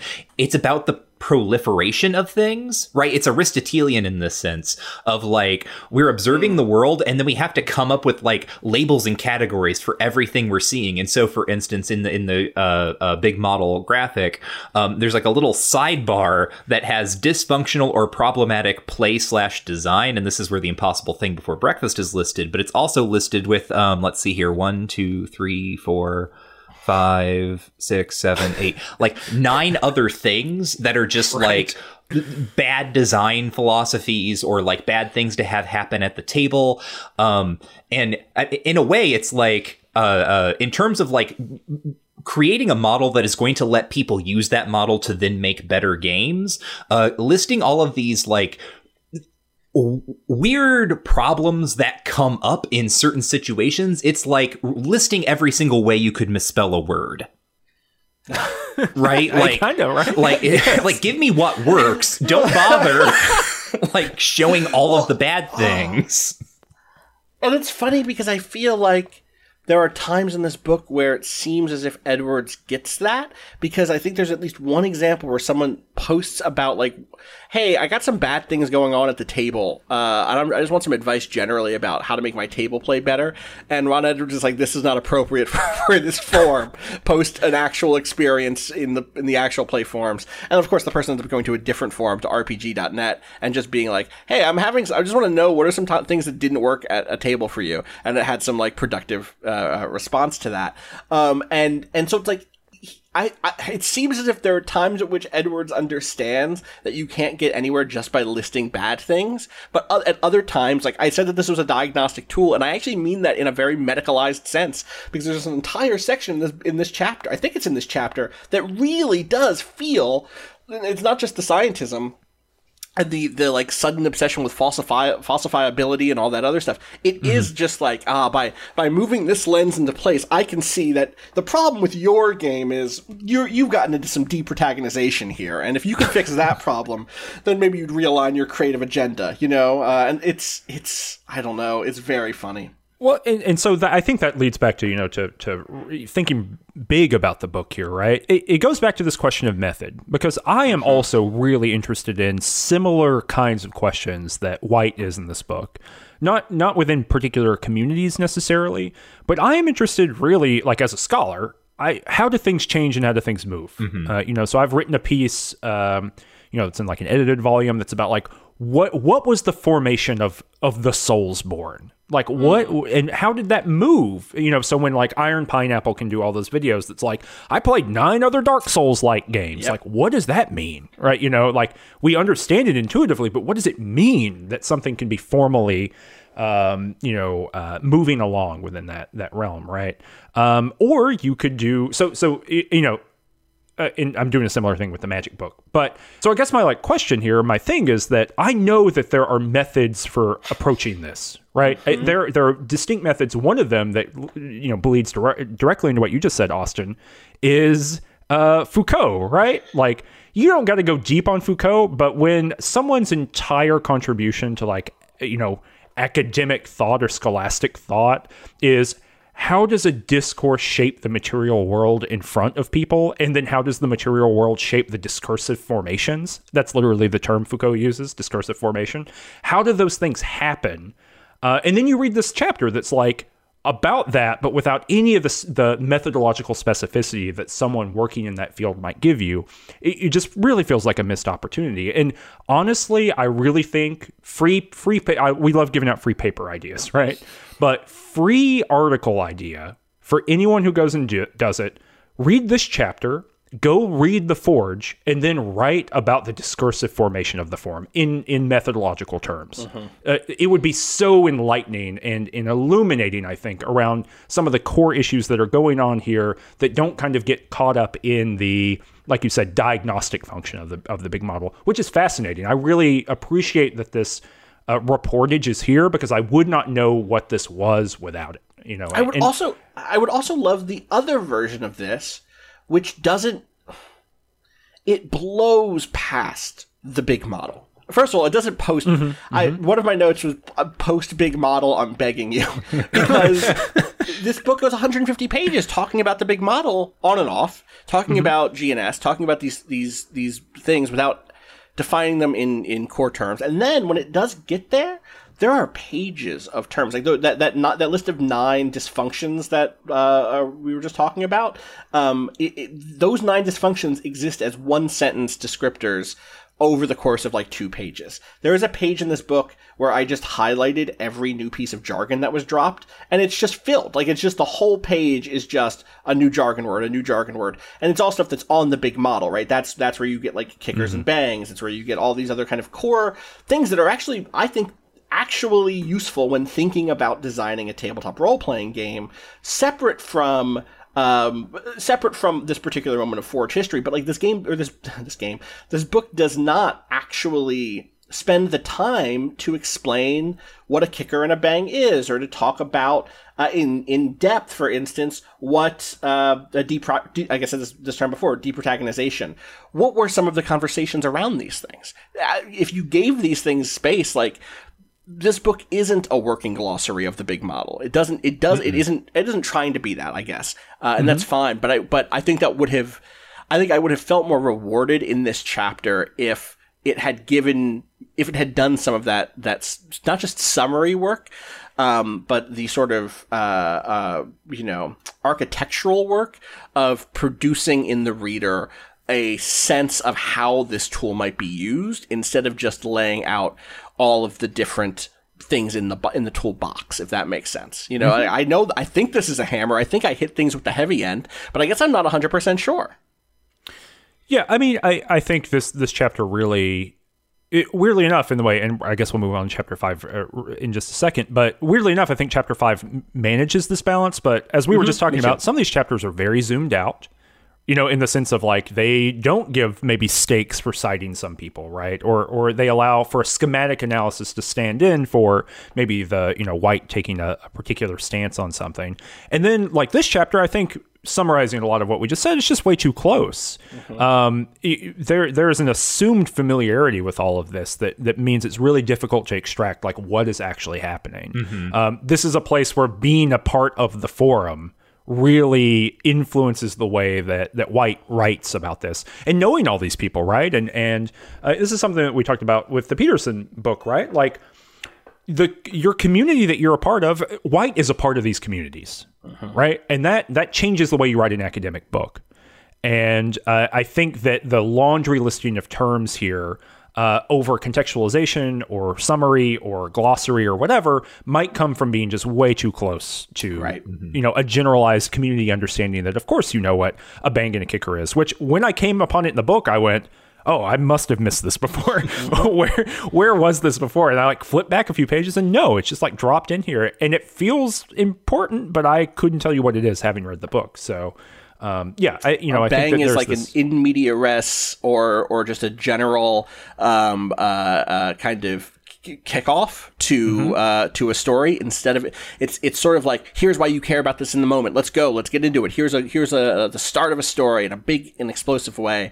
But then you decide where it goes from there. I'm not railroading you in another term into the next stage of the story. I'm instead giving you a really juicy and evocative and character forward reason for the story to start, and then kickers are things that happen that you maybe plan ahead of time that can keep a story going, that can add some twist to it. You know, sorry, I just wanted to define that term for people listening. Like, what the fuck is a banger or a kicker? So, yeah, I appreciate it. I did not know. Yeah, I will say the end of this chapter, gesturing towards chapter 5 being my favorite chapter, starts to get really good. There's a section called "What Good Is the Big Model," and it makes me feel very strongly that White does understand. Fundamentally what has happened here. On page 163, White says, I'm just going to jump around here a little bit. When laid out in its entirety, the big model thus reveals itself not to be an unreasonable perspective on the structures and interactions within where tabletop role-playing games take place. Its major theoretical contribution to the scholarship of role-playing is to direct attention to the phenomenological motivation for playing at all. In other words, what the Forge and the big model did was say, hey, people have agendas. People have priorities. They bring those priorities to the table. They build those priorities into the game. To fail to acknowledge that means you're making worse games and you're having, you know, less fulfilling play than you could have than if you paid attention to it. And there's a long section. There's a long section of quotes from other people saying, "Was this a distraction? Was this useful? Was it a tangent?" And all of those quotes end up being really good. This is where that quote I misparaphrased this before. This is from Dave Berg, who says, "I came to the Forge hoping that experts on designing RPGs would give me expert advice on how to make my own game. I was hoping that people would say, here's what you're doing right, here's what you're doing wrong. That particular problem you're trying to solve has already been solved, and here's the solution. Instead, I got just smart people's opinions." And goes on to explain, you know, hey, here's, you know, someone maybe did say, hey, maybe you're making an assumption about immersion. Maybe you're taking some techniques for granted, etc. And it was not useful in the direct. It was not here's how you tighten up the screw on your loose, you know, the loose engine or whatever. Instead, it was broader, long-term useful in the sort of craft theory way. I think that this stuff is all really good. Yeah, sometimes people just want to know how to tighten up the graphics on level 3. That's true. But I agree. I also thought the end of this chapter was really good, and I also thought I was like, oh yeah, White does like in the medium view, right? Not hyper zoomed in, but not and not hyper zoomed out. Does really kind of get this. Editorially reading this, you know, and look, writing a book is hard. And writing an academic book is extremely hard. And like I've said this on many episodes, I have infinite empathy for any single human being who has accomplished it because it is very difficult. Like I can just, you know, acknowledge that and say it. But also this should have been at the beginning of the chapter. Mm-hmm. Yeah. Yep. Right. Yep. These are the stakes for the chapter. Right? They should be at the beginning of the chapter. Right. Mm-hmm. And so, you know, part of the joy of doing game study buddies, right? In a general sense, it's like looking at how other people solved a problem that it's like a real problem to have. And like, this is extremely illustrative to me because I'm deeply worried about some of these issues myself working on this Magic project, which is like, I've been playing this game for 15 years. I know it inside and out. I know all kinds of weird things about it. I know all of these historical transformations. There are huge pitfalls that I would never be able to see that are very easy to fall into. And I think White actually avoids a huge number of those that I'm afraid that I might do myself. But even something like this, in which White clearly knows what the stakes are, and they are just implicit the whole way through and not explicit, That's a thing that I'm wary of myself too. So I find this really, I'm not just saying that to be like, hey, you should have written your book better, but hey, I understand exactly how this happened, and I'm going to make an effort to maybe do it a different way. Mm-hmm. But so yeah, huge empathy for you know, anything like this. Do we want to talk about the favorite, the general favorite, chapter 5? Yes. Yes. So you couldn't edit your posts on the Forge. That's your favorite part. No. Chapter 5 is called Go Read the Threads, Communication at the Forge. And we get kind of a rundown of like what were the posting rules and what was the moderation culture. So like I said, you couldn't edit posts, which I think is interesting, right? That means something. It means you can't go in and like take out something someone has given you shit for instance, or like change your wording to try to like, you know, finagle your way into or out of some type of argument. But there's also, like, in my notes, I said the moderation policy seems to be both harsh and lax in a way that is very particular to like the mid 2000s forums as I remember them, because it's kind of like, you know, don't show up and shitpost, right? Make sure that you are being like productive, or you're engaging, or you're adding value to whatever conversation is going on, and you will be chastised if you do not do this. And on the other hand, if someone comes in and they're like straight up a bad actor, there's very much a kind of don't feed the trolls thing going on here. Where I don't know if it's Edwards who's being quoted on this or someone else, but talking about how, you know, if there's like truly a bad actor, like they are taken care of. But in general, if someone's a shit stirrer, rather than like slapping them down, because that's going to like reinforce their feelings of being the misunderstood outsider who's raging against the system or whatever, just kind of make fun of them or ignore them. Make sure they're not allowed to talk to anyone. It really is, at that time in forum culture of this era, it's like the puppet master figure. Uh-huh. Uh-huh. And Ron Edwards is like the ultimate, he's just saying it out loud, right? He's like, I'm the puppet master. Like, I understand how human beings communicate with one another on a fundamental level. Mm-hmm. And I know if you give them what they want, they're going to keep wanting it. So I'm just not going to do that. And I'm going to philosophize about that. It's fascinating. I don't know if it's good or bad, but it is interesting to read about. Well, would you believe that Ron Edwards' huge contribution to the field was a role-playing game about kind of amoral sorcerer kings who could do troubling and eventually self-destructive things with their magic? Interesting. Right, not to jump to any conclusions or to do any sort of armchair psychology, which is also a thing Edwards seems competent or devoted to doing, let's say. No, it is not armchair psychology. It is armchair neuropsychology. But it's even in this troll stuff, right? Like, before we even get to the controversy, you're right, which will keep punting, because this chapter also kept punting it, referring to it like it should not be named directly or looked at directly until, I don't know, 10 pages in or something. But the way in which the troll strategy is also this sort of armchair psychology, right? It is, mm-hmm. It's just human nature thing. It's a lot of smart people feeling like they have a handle on how other people work. Mm-hmm. And the decision to like, this is the best way to handle a troll is to respond by like, you know, chiding them or scolding them versus getting into the flame war. They want the flame war. But if you kind of take the higher ground and give them a little tut-tut and maybe tease them with somebody else, but not in a flamey way, not in a you're engaging on their level way, then that will, you know, put the reins on them somehow. Mm-hmm. And like, that is the vibe, and it's so in line with where this eventually all goes in terms of the controversy.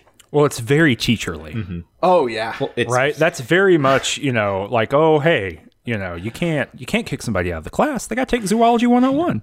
Well, it's both like teacherly and like some of the strongest like guy in charge of a forum energy that I have ever read, right? Like, on the Homestuck show, we talk very often about the way that like Andrew Hussey responds to like controversies with the reader base, and we often compare that to people like Maddox or like Lotax of the Something Awful forums, and it's like very, very much this kind of like, no, I sit here on my pinnacle of posts and, yeah, enforce my will upon the land. And like, I can see things with like a clarity that no one else around me can see by virtue of being at the center of all this. Mm-hmm. Can I say that this like fucks me up in a weird and personal way? Because there were moments, okay, so I am not a Ron Edwards. I do not have that scale of influence on a field. I did not run the Forge. I didn't run the Waypoint forums or the Waypoint Discord, but I was a public figure there. And if Waypoint had happened a decade before, I suspect I would have tried to run them the way Ron Edwards did, in this philosopher king way, where rulings come down from on high. And I think instead, I operated in my public sphere spaces. And I'm not in any of these spaces anymore. I'm not on the Waypoint forums, really. I'm not on the Waypoint Discord. I'm not on the Friends at the Table Discord anymore. Fully have extricated myself from these places for my own mental health and for time reasons. But part of that was I did not want to ever shut down communication or criticism about me or anything I had done, much of which was good faith, all of which I think was good faith. Much of it was extremely deserved for when I made mistakes, because people make mistakes. But I definitely didn't participate in this sort of handing down my rulings from on high or prizing sort of dialogue with me as a key component of these social spaces. And there is it's a very interesting thing for me to think about the role of a central figure inside of a community and how that, what the strategies around that are, and how I think if I had done the things I'd done 10 years prior, I would look a lot like Ron Edwards and a lot less like Austin Walker. And I think that is, I mean, and that's very reductive. We have different backgrounds. I am not a zoology, zoology PhD or doctor. I am Black. I think both of those things would shape the relationship between myself and others strongly. But it is something I've spent a lot of like brain cycles on since reading this stuff and thinking about what the role of and also the spaces I was just talking about are not directly public spaces in the way that the Forge was, where anybody could click on it and come and gawk, which is what I think partially does start to happen around the brain damage controversy. Mm-hmm. Right, which we can hop right into, because I think that that controversy gives an inroad to also the other stuff happening in this chapter. I think it's also a really good crystallization of certain critiques we've had of the book and the way that its argument is structured thus far. Because I was talking with you about this, Cameron, is like, this is the section where I was going back and reading the actual posts. Yes. Because short version, what happens is Edwards makes a post where he claims that specifically kids, right? Younger TRPG players are receiving, quote, brain damage from playing certain types of games that is like warping their ability to both produce and understand what narrative is. And he really digs down into this and like really holds this position. And it becomes a huge flashpoint of controversy and criticism. But I was reading the forum posts because I could not, from just this writing, right, from the way that this was written, I could not really understand what Ron Edwards thinks is happening in this bad situation. And here's the other thing, going back and reading the posts, I still couldn't figure it out. Mm-hmm. Because ultimately, and here's like what I realized, like as I got toward the end of the chapter, I don't know what Ron Edwards thinks is a good story. Right. Like what? Right. Like he's saying, here are all the things that are bad. Like these kids are bad at storytelling, and they don't know it, and the game is encouraging them to be bad. But he's not really saying specifically what is bad and what he would prefer, and none of that gets laid out in the argument here. Mm-hmm. Well, I mean, I think in a very basic way, and this is something I came to at the end of the last chapter, and I think it's like a thing that it has to do with this closeness, right? That White has to it. Where obviously White has a different feeling than I do, someone who is very far removed from all of this, is that I think on a fundamental level, the things that Ron Edwards says on that forum are incoherent. Mm-hmm. In the sense that they do not cohere into a linear argument, and they are only phenomenologically coherent. right? Mm-hmm. As we were talking about earlier, in the sense of in a moment of reception, in a moment of reading, in a context, right? In any given context, they then turn into an argument, you know, apophonetically through pattern recognition, mm-hmm. right? Because I just don't think on a fundamental level, you know, the argument makes very much sense. I mean, here's my reconstruction. And my reconstruction really is a reconstruction that comes out of this podcast discussion from 2007 between Clyde, someone, I'm blanking on Clyde's first name, and Rod Edwards. It's on page 187. No, something Clyde, maybe. This use of first and last names is like brutal. Yeah. It really got me across the book. But anyway, so it's on 187, 188 is where this comes up. And so basically, Ron Edwards is moving through this kind of thing of like, hey, the human capability to like understand things in the world is developmental, right? Mm-hmm. And then Clyde's like, yeah, I guess. Yeah, it is, right? And so if it is developmental, then like stimuli impact the like, you know, running operations of the hardware of the brain, you know, and that is like, the brain is not a machine. Please don't take it that way. But right, the physical thing. What in another world, if, for example, we were putting this in conversation with other theories, you know, Catherine Malibu is called neuroplasticity, right? Mm-hmm. The ability for the brain to take in stimuli and then transform the way we engage with the world. That's essentially what Ron Edwards is arguing for here, right? And so, you know, Ron says, is behavior physiological? Meaning that is stimuli or are stimuli, are they written on the brain? And you do they create trauma responses? Do they create triggers, things like that? And then Clyde's like, I don't, like, where are you taking me? And he's like, then therefore the way we tell stories is physiological. Bing, bang, boom, it's brain damage. I mean, that's essentially the argument. Playing Vampire the Masquerade is trauma to you, and you don't even realize it. Uh-huh. Right. I mean, that's what he says. I think there was one other important part of this context that shows up somewhere in this book that I did not note down because I am a fool. Mm-hmm. about what I believe is Edwards's belief about the universality of, I believe it's in this chapter, of story. Mm-hmm. That stories are fundamentally grokkable, that they're legible across culture, mm-hmm. that there might be resistance to a certain type of story because of cultural difference or because of a sort of bullheaded ignorance, but that fundamentally you can translate stories. And I think he's making a sort of, you know, Campbellian, you know, or Jungian, you know, or Jordan Petersonian a gesture towards the idea that stories exist as a universal. I hate to even, you know, Jung and Campbell are not actually doing that if you're close reading, but they are talking about trends and about you know. Anyway, he believes it. I think that Ron Edwards believes that there is such a thing as the story in this, you know, a priori way. And that you get better, you develop your story function in your brain as part of a developmental adolescence, and that it formulates, and then you can make and understand stories, and you might have different preferences, but your story muscle basically works in a normative fashion, which is absurd. It is on face ridiculous, yes. Right? Like before we even think about the content of the thing, there is.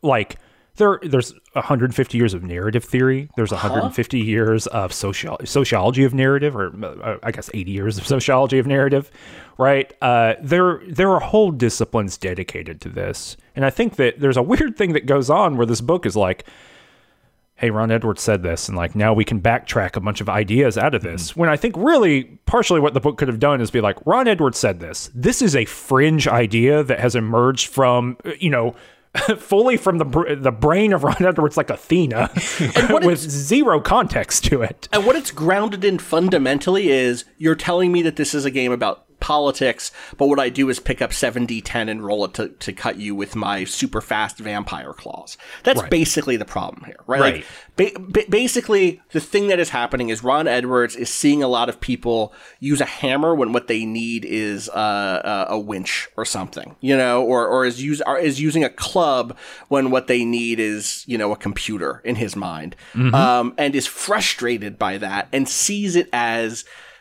capital D damaging. And what I will say is, I think that there are ways to make this argument that don't devolve into this sort of weird physiological determinism about who a person is. And I say this from like a position of close proximity. My mother had brain surgery when I was in first grade. My mother is brain damaged and is also a poet. And I think on one hand, she would tell you, of course, the trauma that she suffered changed the way she was. I will tell you from the outside looking in, of course it did.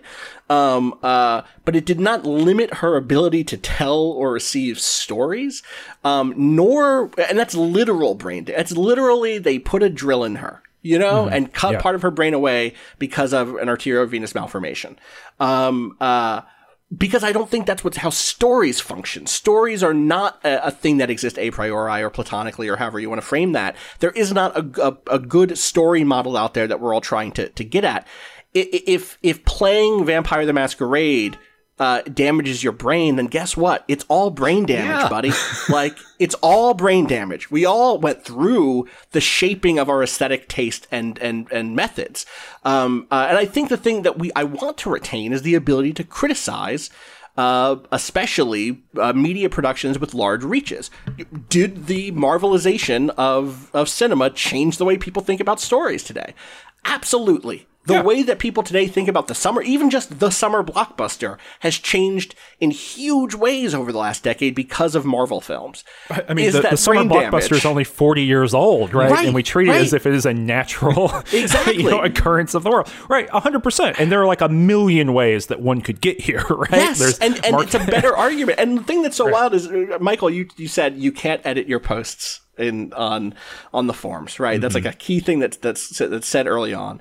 And it turns out Ron Edwards also cannot edit his opinions. There's a point at which he is presented with a big part of this chapter is this very interesting layout of like when this blows back up, because like it blows up once and then it really blows up 4 years later towards the very end of the forums. And it breaks down like what are all the different arguments happening on this thread at the same time. And at one point, Ron Edwards is like, I will take this all into consideration. And then 3 days later comes back and posts, I was right. I'm not deleting or changing anything. And it is the most I could not edit the post's ideology ever. Yeah, and that's sort of the other thing that I think, and obviously they're like, again, guardrails on kind of like what you can do as a scholar or interpretations you can make. But again, as someone who has spent a long time on the internet and spent a long time on forums, this also has so much the energy of like, I am in charge of a community. I have made a misstep. It has ramified in a way that I could not have foreseen. And I have such a relationship with the community that I manage that I am under the impression that if I let up at all, they will come for my blood. So what I need to do is lock in on this as hard as I can, even though I can recognize that maybe I shouldn't have said it in the first place. God, it's so frustrating. And again, it really is because he thinks that Vampire the Masquerade is kind of a bad system that doesn't have good reward flow or whatever. Right. You know? It feels like such a, he has his PhD in zoology, so it feels like he tries to justify his use of the term brain damage through his background as a scientist, right? There's so much like wheel spinning here, trying to gin up reasons for him being like, well, actually, it was totally justified for me to use that specific term. I'm going to walk you through an understanding of brain damage just to show you how much I understand about brain damage and how Vampire the Masquerade does that to you by allowing you to like pretend you're having an adventure but not modeling all of the court politics in granular detail. Yep. This is only half the chapter, and this is my favorite part of the chapter because this is all nightmarish. It's interesting. I think laying it all out is really interesting. Well, and I guess the last word on that maybe, or one final thing to say, is that this really made me go, maybe White should have just written a book on Ron Edwards. Yeah. Like what the fuck is up with Ron Edwards? Like the book, right? Because that is half of the word count of the for logical reasons, because so much of the posting is Ron Edwards explaining stuff, and so much of like the assumptions of the Forge are just what Ron Edwards said that other people responded to. And so if we're thinking in big broad terms about like what is a thing that would be so impactful from this research, it would be a volume that is half of the, half edited versions or maybe unedited versions of Ron Edwards' essays, so that people can just see them and see what's up with this like dude who was very influential, and then half a book of criticism or discussion of them, of what's going on, because that book exists. It's just buried in another book on the Forge, right now. Yeah. And I think as two discrete books, they would be very interesting. You just gestured to how much Ron Edwards posted, and I realize now, in retrospect, we did not say those numbers, did we? We did not explain that did not. Basically this is the Ron Edwards and Mike Holmes form, and some other people are there too, engaging in direct dialogue with these people. Does anyone remember where that number actually shows up? Because it's an absurd number. I don't think I have it in my notes. Is it the one where he's talking about how he could like post so much because he basically like worked a desk job? Yep, it's in that section. And I think that is exactly right. I think it's here. Okay. Forge users paid attention to the post counts of other users, noted Ralph Mazza, who as Valamir was the third most active user at the site with 5,582 posts. I mean, that's just Ralph Mazza's number. Oh, here we go. It's possible to examine the distributions on 41. It's possible to examine the distribution of posts over posters. Out of a total of about 4,500 posters, two individuals have more than 10,000 posts each. These are Ron Edwards and Mike Holmes with 16,490 and 10,459 posts respectively, amounting to 8% of the 266,041 posts on the site. Oof. Only 44 posters other than those two have 1,000 posts or more. Just over 10 times that number, 471 posters besides these 46, have 100 or more posts. Fully 2,000 plus posters have between 10 and 99 posts. So it's like people are not – it's what you said before, Michael, that like – these are long-form posts. They are engaging in this deep way, and it's not shit posting or low-effort posting, but mostly it's someone posting and then Ron Edwards engaging with them back and forth until their issue is like – until Ron Edwards says, all right, we're good, go with God, and moves on to the next diagnostic. Yeah. Oh, my God. That's the second half of this chapter, and it is so incredible. It's incredible. Please tell us about the second half of this chapter. I mean, the thought that I had when I was I think this is the highlight of the book, is like seeing this walkthrough of some. We get sort of two versions. One is actually White's own thread, where he made I think it was in the actual play forum. Yeah, both of these are from the actual play forum.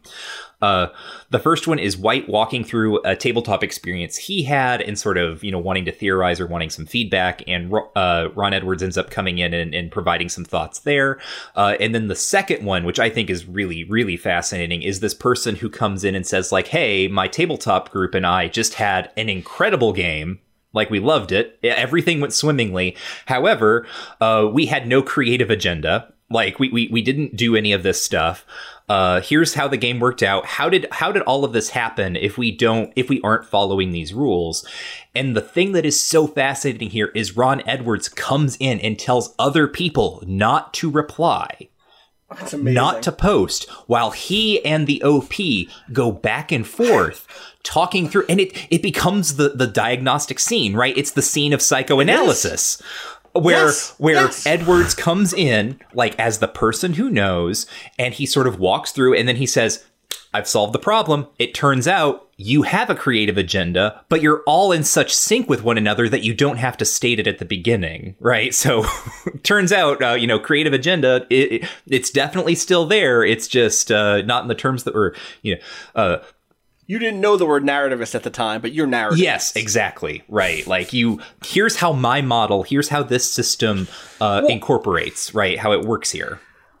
And I want to say there is something really seductive, even as it's off-putting, about this, which is Ron Edwards made a really good game in Sorcerer and a really influential game and does understand something about role-playing games and about role-playing game tables, the experience of playing role-playing games, in which he can ask interesting questions and lead people to have interesting conversations and think about their games in really both productive and therapeutic ways. I think the other example, the one that you mentioned, White coming with this experience in which he shows up to a convention D&D game and gets this real railroady experience that ends in what amounts to a Final Fantasy cutscene, yes, a video game, and JRPG cutscene. And I think that in my mind, I thought that what would happen when he posted that was like everyone would dunk on it and be like, the video game world is getting into tabletop. People who grew up on Final Fantasy are playing D&D now and they're ruining it. And like, partly it's because I had this experience. Mm-hmm. This is when I was in college playing D&D, and like the DM had us fight, you know, monsters with thousands of hit points. And would end with a big cutscene where a quote unquote cutscene where another hero comes in and gets the killing blow, or the villain gets away at the end, or there's a second form or whatever, because that is the storytelling model that you've internalized from Final Fantasy. And the reason I expected that sort of dismissal is because of the Vampire the Masquerade stuff. This is another instance where people's exposure to a type of storytelling shapes the type of storytelling. But here, instead of being dismissive and aggressive and frankly, like kind of weirdly physiologically wrong-headed about everything, Ron Edwards has this deep curiosity. Oh, is the form changing?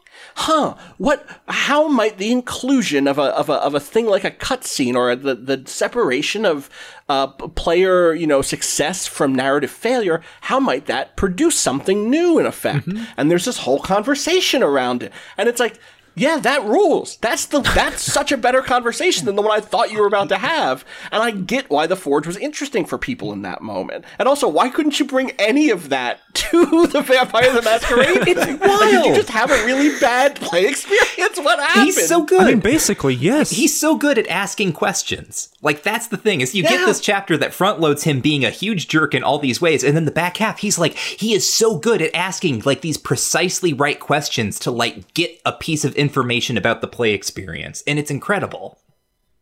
And also, it's the last thing in this book! That's not true. There's another chapter that we'll get to, sort of, but, like, it's the last piece of history in this book, of him being like, here's what the Forge was. Why didn't the book start like this?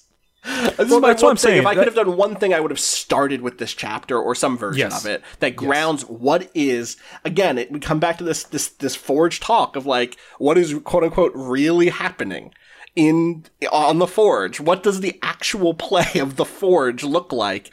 And it looks like this. It looks like these back and forth conversations in which questions are being asked and topics are being unpacked. And sometimes a too harsh or severe or limited diagnostic tool is put on top of it, and it limits it in some way, because I think that's where you were going, Cameron, with this Frostfolk example. At the end, he then also has to just say, you're just this thing, move along, you know? But the questions, I think, are good. Well, I think part of it, too, right, is like I think you said this earlier, Austin, is like you could just... If parts of this chapter were in chapter 2, what's going on at the Forge would be a lot more elucidated. Right now, you kind of have like a little bit of a build your own book, right? Like, oh, hey, with all this information now at the end of the book, I can synthesize this all together, and it's really good. But I would have much rather had this all synthesized for me and then analyzed, right? Like, what's going on here? But yeah, the idea that like this is...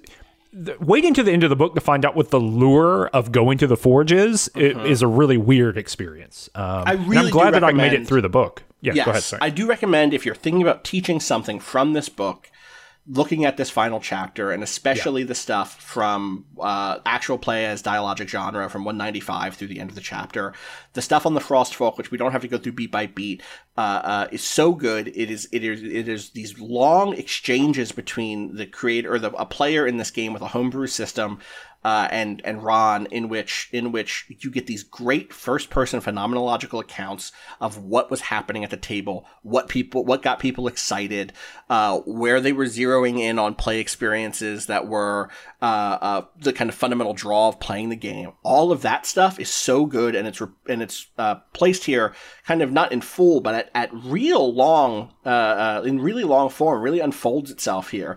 And I think that you get a really great sense from this one excerpt of what a really productive back and forth in this model could be like. And it's what now has moved to Discords. It's what it now has moved to Slacks. It does not exist in the public sphere in the same way anymore. And that is what leaving this chapter, I was like, damn, I wish I could go read 13 of these conversations happening today without having to join 13 different Discords, you know? Yeah. Well, an additional thing too is that the breakdown of how this happens is also transformed, right? It's not just that it's moved, but that so much of it is dedicated to analyzing your game, right? People doing after action reports on their feelings about your product, Friends at the Table as a media form, right? Oh yeah. There's much different. Right, like media analysis of the TTRPG might be bigger than analysis of people's own games, just in terms of how many people are saying words about it every day. Maybe, but I will say I think we are in a real boom for creators who've gone beyond anything like that. We just got this question on a Patreon Friends at the Table question, or a podcast Q&A podcast that we do, where someone wrote in and basically said, "What do you think of the influence you've had on?" tabletop role-playing games, on independent role-playing games. And of course, I think that, I'm not going to repeat everything we said. We talked for like 30 minutes about this. Sure. But my biggest point is that the world of tabletop role-playing games, even independent, internet-y, queer, leftist, even that's the smallest niche you get into. We are a tiny, atom inside of a much larger molecule, much of which is so far away from us that it has no understanding that we even exist, or is doing stuff so different from us and so unique and cool. So I actually do think that I do think a lot of that stuff is still happening. I have been in the Discords where people who are making games are going back and forth about their own product, about their own projects. I have seen the people who release really interesting half-finished RPGs on itch and then iterate on them over the course of a year or two.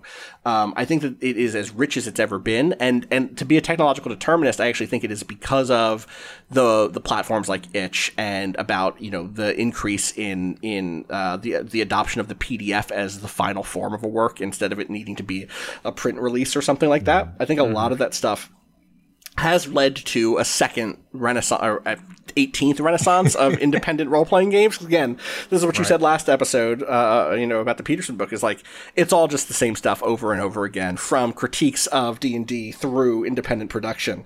And I do think it's still happening. I just think it's happening more private. The conversations are more private. The projects are more public. I can go on itch right now and look. I mean, we just did this in an episode of Friends at the Table. We literally hit a break point where we were like, I think we need to play a different game to solve this. I went on itch. I found a different game. I found this game called Ammonesis,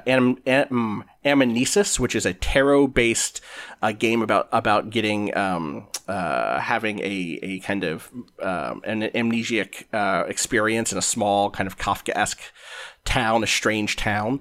I guess maybe that's how we played it. And I found that, and we downloaded it, I bought it, and we played it, and we had a great time. And I could not have done that 20 years ago. Period. Right. And I think that is. And I think you can draw the line to the Forge, but you can also draw a line to, again, these new shifts in the technologies of communication and production. And so, I think we are still in a place where this stuff is happening. It's just not apparent in the same ways. And I think that's what frustrates me. Mm-hmm. Well, I guess partially what I'm thinking of too, I think you're exactly right. Obviously it's still occurring and in really powerful ways. But I think about, the sheer number of say how to be a better role player, how to be a better DM, YouTube channels, yes, right? With millions of subscribers, which is really a huge number of that is about them after actioning, reporting their own content, Mm-hmm. Right? Where, you know, like, go watch the show and then come back and talk about it. Or them after action and reporting Critical Role, right? And being like, this is how they achieved X, Y, Z, right? Yep.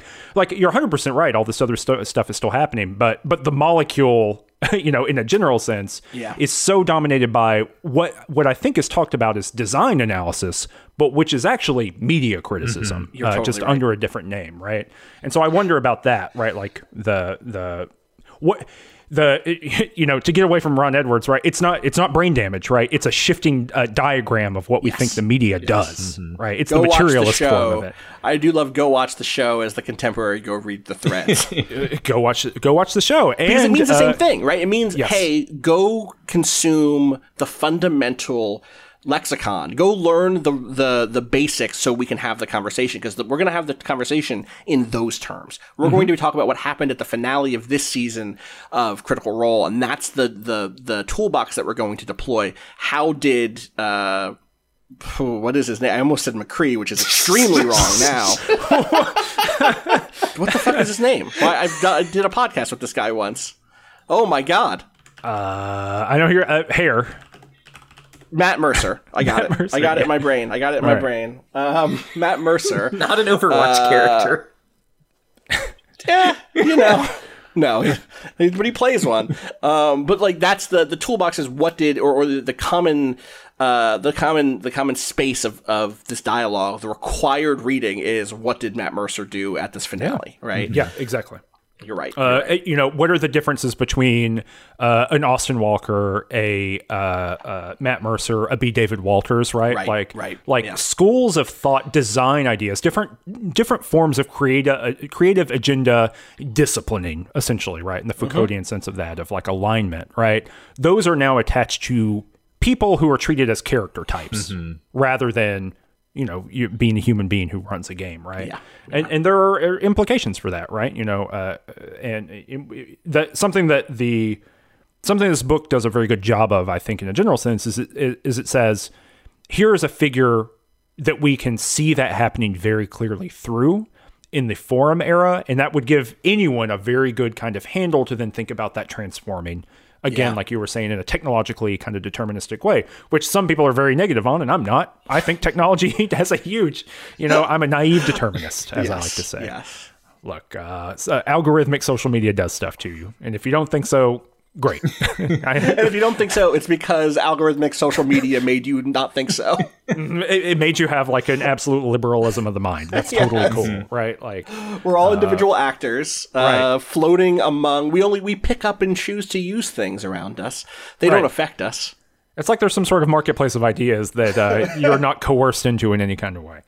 But that's kind of like the gist of the end of this chapter, right? And then it gives us this kind of gesture into it, moving into different places. You know, in my notes, I had to put this in here that like none of this is very shocking. None of the form of this is very shocking, both in what, Michael, you were talking about before, which is like this is a type of form, you know, that engagement happens with, but also that like if you're paying attention to science fiction communities or fantasy communities or any or like the Sherlock community right after this, mm-hmm. you're going to see a lot of the same behavior showing up. So there's a way in this that a lot of this feels very unique in this book, but is actually pretty banal mm-hmm. if you think about it in the kind of environmental context. But chapter 6, Designs and Discussions. Very curious about what both Michael, you think about this, and then Austin, what you think about it in very different ways. How to read this, Michael? I don't know what Cameron is expecting here now. Now there are expectations, and I feel like I might disappoint. It's not an expectation. Okay. No. It's not an expectation, but it's the last chapter of this book is that White designs a game that you can play to kind of procedural rhetoric up a version of what happened in the book. Mm-hmm. So for you to play your way through with ergodicity involved, mm-hmm. I'm unsure about the use of that term here, but both it and procedural rhetoric are used. Right. Yeah, that's Ian why I'm referencing them. Yeah, yes. They both kind of show up. They like academic up what's happening in this chapter. But So, Austin, I'm curious about your perspective because this they make a game, and I'm curious if the game, does the thing that's supposed to, and I think that you probably have some insight on that more than I would. I haven't played it, so I can't speak to actual play. I can't actually, I can only, which wouldn't be allowed on the Forge, I'd have to go talk about that, because I haven't played it, so I can't ground it in an actual play experience. Mm-hmm. Check out our bonus episode in which we play through, I'm kidding. Don't promise that. We're not going to do that. I did think about pitching that, and then I read the game, and I was like, I don't think this is going to be that fun to play. And then just before you dive into it, the reason for Michael, the reason I'm curious is that there's a lot of like theatrical and procedural rhetoric-y assumptions built in here, Michael, that I'm curious if you have a perspective on, but you don't have to. But that's why I'm curious. Like, for me, it's just reading this thing and being like, all right, this is like a cheat-y RPG that I would not personally be interested in playing because I don't think this argument is actually best communicated through a game. And that's kind of like where my brain turned off. I was just like, I don't buy the claim, and so I'm unwilling to go along with the argument, which is all me and has nothing to do with White, right? But you each have a different approach or different, creative agenda when it comes to reading the final chapter, and so I'm curious about. I like the fake game. I don't actually. Maybe this is a transcript of play. I like the transcript of play of these people. You know what? I'm going to say I imagine it is real because, like, these are real people. Mm-hmm. So along with the rules, throughout the rules, there was a running transcript of people playing the game, giving, commentary to the rules as they're laid out, and then kind of summarizing their moves at the table. The game is about being on the forums, about you create a poster, which is why I'm curious about what Michael thinks. You create someone who posts, you give them certain attributes. They have things like social savvy score, design chops, business savvy, technical savvy, wordsmithing and artistic ability. They have a certain background. They have scores for drive and indie cred. They have tokens to spend. And then the game is about like making posts, engaging with topics, and then in between posting, going off to make a thing. And you have like a turn in which you go off and you try to make something, and then you roll to see how good it is, and you roll to see how good is the content, how unique is the form, and how far is the reach, or something like that. And I, as a game, I don't know, but reading these people create their like 2002 internet geek OCs is extremely funny to me. The one who is like, I like Shadowrun. I'd make Shadowrun supplements, and I like Shadowrun, but my version's like a little bit cooler. And the Germans really like it. It's extremely good. The person whose character, like their online handle is Harlequin, and he doesn't understand why everyone assumes he's a girl. Like, that's his character note. It's so funny. Oh, it's so funny. So that stuff makes this chapter worth it for me. No, I think that I think it's fun to see the practice what you preach. Like, hey, we believe. I mean, this is said on one of the last pages on the book of the book. Quote. I have to scroll through all this stuff. I should probably just have this capture. Is the idea that a game is about something is another way of saying that a game is a kind of argument. Again, referencing Ian Bogost's procedural rhetoric here.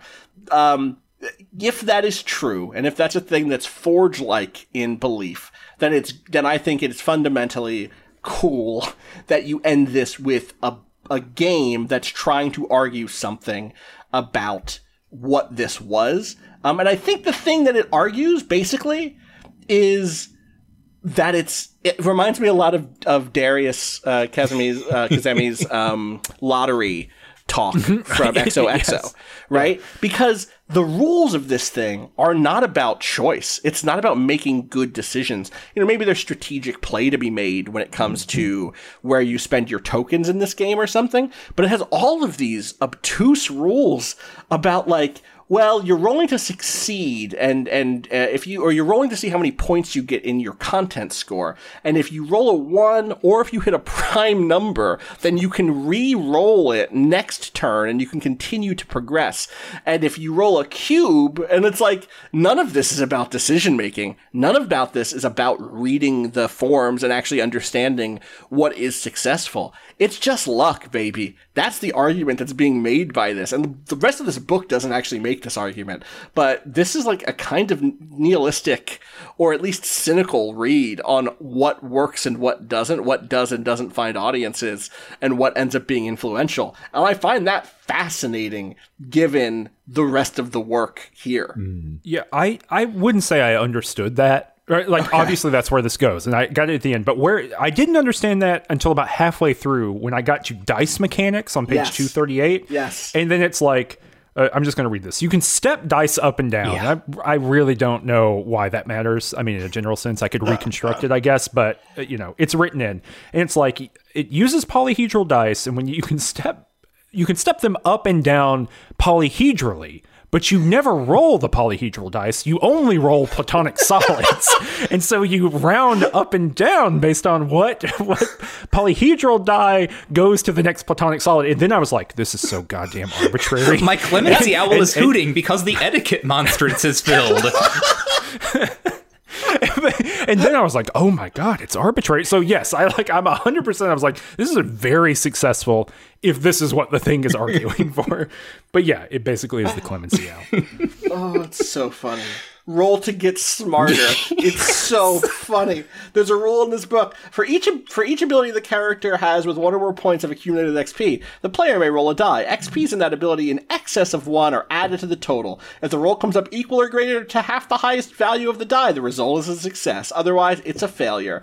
And it's just, wow. This chapter, reading it made me go, William White might be cool. Yes. Like, you don't always read a book and get a sense of, like, what someone is like. You know, as a person, but reading this, I was like, William White might be a cool person.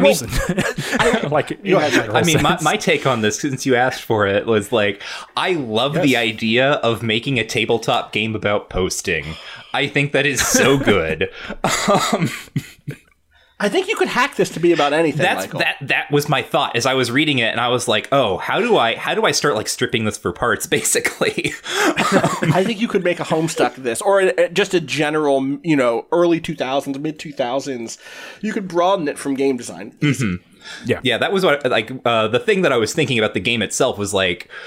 In a weird way, it mimics kind of one of the critiques we've had of the book, which is that the game as it is written works the best if you already know all of the stuff that the book is about. Like, if you're familiar with it outside of the book, right? If you, because there's a bit where they're doing like character creation or something, and you can like point to, like, you can ask the DM if they're, or you can try to, like, how do I put this?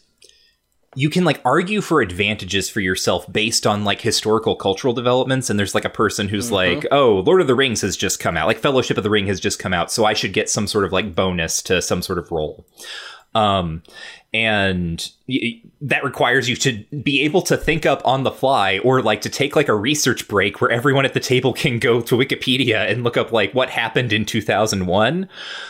And then that's like, you know, the you have to like choose a background for like what is kind of the game that your character most often plays, and like one of them is the Amber Diceless RPG, which is just like it's so specific. Yes. I mean, even the German Shadowrun fan thing is also this, right? Like, oh, here's a subset of internet person you may have known on the internet in this era. You know? Right. And I think it all, you know, works, and I think it seems like a really fun game, and I love this idea. But it is also like, if you are a person who is trying to learn about like tabletop games or something, and like you come in, it's like the Amber Diceless RPG. You can have an RPG without dice, and like they have a discussion in this chapter. It's like, yeah, at this point there was like this huge like discussion happening over like, oh, what if diceless RPGs are the next big thing? Like, I mean, that's the part of this I love, is I would love the version of this game that is the alt history of this space, where like, for whatever reason, you've succeeded at making diceless the new hot thing, because I mean. Again, I think this is the chapter, it's either this chapter or maybe late last chapter, where they do end up getting to the heart of what does end up succeeding the Forge, which is powered by the Apocalypse games, and I would say Forge in the Dark stuff to the Bakers, Vincent and McGay Baker, and then John Harper. The work that they do is that during the Forge era, there was the notion that what a game could be would be something where you took the decision making. I mean, it's a replica of what the Peterson book ended up being about, that D&D closed it in on itself and started to define itself better. And the Forge game would say, instead of saying a player has to complete this game with their own work at home, we're going to finalize the game and give you a version of it that's about something, that has an argument, that has a thematic core, and you're not going to have to fix it at the table because thoughtful design has already given you the best possible version of it because it's engaged in this creative agenda, big model stuff. And then the thing that actually happens that doesn't really get unfolded here, but it does get gestured at, is that what Vincent Baker realized is that it's really fun at the table to make decisions and to make your own stuff. And so one of the core things about Apocalypse World is that you make your own moves, is that you make big decisions as a player at the table. And now I would say the same thing with like Dream Askew from Avery Alder, which is a GM-less game, or it's a GM-full game. It's a game where everybody controls different aspects of the play. Someone's in control of the authority. Someone's in control of the weather. Someone's in control of technology, on top of having their own player characters. The move has been towards that and away from this idea of everything's this kind of closed, perfect object that if you play right, you can produce a good story out of. It's like encouraging the sort of collaboration at the design level. And what I love about this role-playing game is it asks us, or it produces the ability to maybe get there first and then wind up somewhere else. You know, it says, imagine a world in which the diceless system, which is like what Dream Askew is, becomes the big thing in the mid-2000s. And that's so fascinating as a rhetorical, it doesn't get anywhere final. It's never going to answer anything for you, but that's not the point of dialogic discourse, and it's not the point of I think, play. I think the answer is to be productive in all directions. Like this is very Deleuzian of me, I think, in terms of what my objectives are. It's about unrooting things here, or revealing that structure. It was never a root to begin with. And I think that this game actually does that to some degree. And so in that way, this is the most theory that exists in the book. Mm-hmm. And yes. I like it. And he does seem cool. So, shout outs. Yeah. I'm into it. Michael, if you hack this, I'll play it. Okay. All right. If you make this just generally about posting on a forum in the mid-2000s. Mm-hmm. Well, I'm going to bury this at the end of the show here. We're working on a TRPG. Let's fucking go. Michael. It's not about posting, though. It's not about posting. But feel free to post about it. I'm also working on something, but... I will. Yeah, you can feel free to play. Oh yeah, if you want to play it. Yeah. We got to do some test doing, but we are in the final stages or the mid stages, I would say. We've already commissioned art, so we're at that stage. Yeah, 100% of text not locked, but all the ideas are in, and I am working on it every night, and I'm sending Michael. Can you tell me one thing that's extremely Cameron or Michael about it? I'll trade you one thing of mine. It's very Austin. So. You can be a precocious child. I have that in my game also. with TK abilities. How about that? Okay, that's a very... Okay, yeah. You can get a +1 sentence in my game.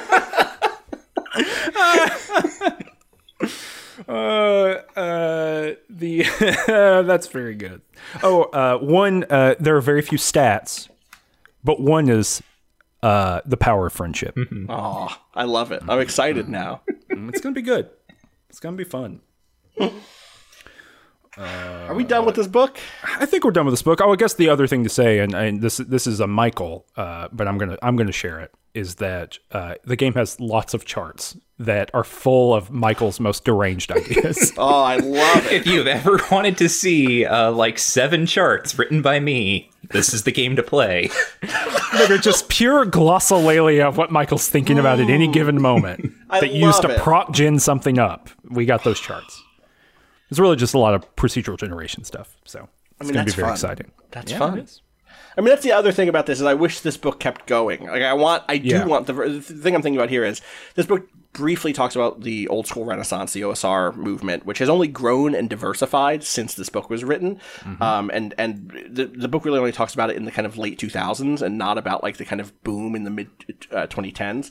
It's like I would read one of these every 10 years forever about like what happened in role-playing games in the last decade. And so I think that that's to its credit. Like, despite my frustrations with its structure and its layout, or not its layout, but its kind of its structure, or where its chapters are, where it's dropping in these big quotes, etc. And despite my wish that it had more theoretical engagement with some of this, just the work of here is what was happening for a decade in this one niche corner, but influential corner of the RPG world. I would read that forever. So someone out there, make that for the following 10 years, because this is from what to what? This is from 2001 to 2012. 2002. Yeah, there you go. So it's been a decade. What happened? What happened? The forge is long cold, but somewhere an ember still burns. It's on itch.io. I guess there's no the website has existed for 10 years, but there's still no shopping cart. I understand why, but it's still quite odd. I think the problem is a lot of the Google Plus stuff isn't archived, and I think that's a real problem. But. Right. I actually went looking for some of that. So another thing to share, I guess, is that Danny, who I mentioned before, Mage's Murder Dads, the great show. Range Touch co-founder Danny has been working on World of Adventure, his like TRPG for a long time. You know, that's in some of the earliest Range Touch stuff. We talk about it. It's a living document. He has been working on it consistently. Love it. I would say us, but really it's kind of his project. And so like, you know, he has time to work on it and sometime where he doesn't, but it's a real thing. And we've play tested it at least once and stuff like that. But he actually has gotten into diceless stuff over the past like couple months. And he's just constantly sending me like information about diceless systems from the like the 80s that are wild. So, you know, that's another thing to be on the lookout for and doing that. But, you know, I think he's taken a lot of influence, too, by a lot of the newer stuff coming out on itch. But I agree. I agree, Austin. I think this book is, you know, like I said at the beginning of the show many hours ago, and for us existing, you know, it's a great, whatever qualms I have about it, right? It is ultimately a great book of reportage. It is a document of things that occurred that might be obscure or difficult to understand and contextualize. And White does such a good job of contextualizing everything with these follow-up interviews that it gives you a picture of what occurred and then how people thought about it afterward. And that is a type of book that we just don't really have that much of in game studies, just to be frank. We need more of it. That media studies, especially film studies, half of the field are these kind of books. That is not the case. It's less than 15%, I think, of game studies books. And it's only recently that people have been writing them. And that's partially why I'm working on the Magic the Gathering project, is that I want to be able to capture not this level of community granularity, but what happened over 25 years for a thing that's really big and influential and which no one has written a long work on yet, astonishingly. Or at least not one that is academic in nature. Right. So, sure. Anyway. I'm the owner of a complete collection of the Duelist magazine, which very few people are. It only took eBaying for 6 full months to get. Michael, what'd you think about this book? I thought this was pretty good. I mean, it was extreme, as you said, good reportage, like very informative for me as someone who like moved in like a weird parallel orbit to all of this stuff. And then at some point, like maybe probably around the time Friends at the Table launched, was like, oh, tabletop can actually be fun and rewarding.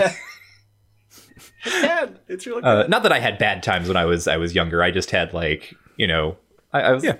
No, you think it's a thing. It can be another thing. I was the guy who was like beating the drum, like I bought this Call of Cthulhu book. Please, someone let me run a game. We tried it twice, and it was a shambles every time. So, turns out games can also just be stories, and that there were people having these conversations and making these games, and I think that's really cool. Yeah, I really wish it really made me. Because, you know, I was in college, like, you know, toward the end of the Forge, I guess. And it really made me think, wow, if only I'd been introduced to this culture, I could have had I could have played more RPGs like in college, you know, when you have a lot of time to do that kind of thing. And they would have been more interesting instead of playing like, you know, the, like you were talking about, Austin, like a D20 style, what Mutants and Masterminds is the, yeah, totally. Yeah. Which is like, not for me. Right. Well, like, but like we wanted it to be so bad, but I should be clear. I was lurking this forum at the time in college, you know, I was in college from 2003 to 2007. This is when this boom is happening. And I still basically only got to play D20 games on, or not D20 games, but you know, there's a big fight in this book between, John Wick and Ron Edwards. John Wick, who made Legend of the Five Rings, and the number. Always a joy when that name showed up. By the way, oh, it's I was an L5R player, both the card game and the RPG at the time. Like I ran the first Friends at the Table like thing. I ran was an L5R game. I have lots of issues with the setting at this point, as it is 100% like a bunch of white dudes from the States doing their best, like appropriation of Eastern. Of East Asian mythology and culture. At the time, I thought, wow, cool samurai. Wow, cool magic samurai. Wow, cool rings. Wow, cool rings. You can get all of them, and then you get enlightenment. It was very funny to see that name come up. And mostly, we were still playing those games, you know, and I was doing the stuff that I would end up doing in Friends of the Table in terms of, like, interest. Do my best to be experimental with form. We definitely did a whole campaign. They were not I mean, it was a semester-long campaign. It was a two-semester-long campaign in which we played, like, descendants of the previous characters that they'd played, that my players had played as, and, like, they would find, like, letters between their previous protagonists, and then we would do that as, like, a frame story or an interior story of the frame we'd set up. So, it's like, I was doing that stuff, but mostly with games like L5R and D&D, because no one wanted to play the Forge stuff. It was, like, me and Art and, like, our partners at the time, and that was it. The bigger group did not want to play Burning Wheel with us.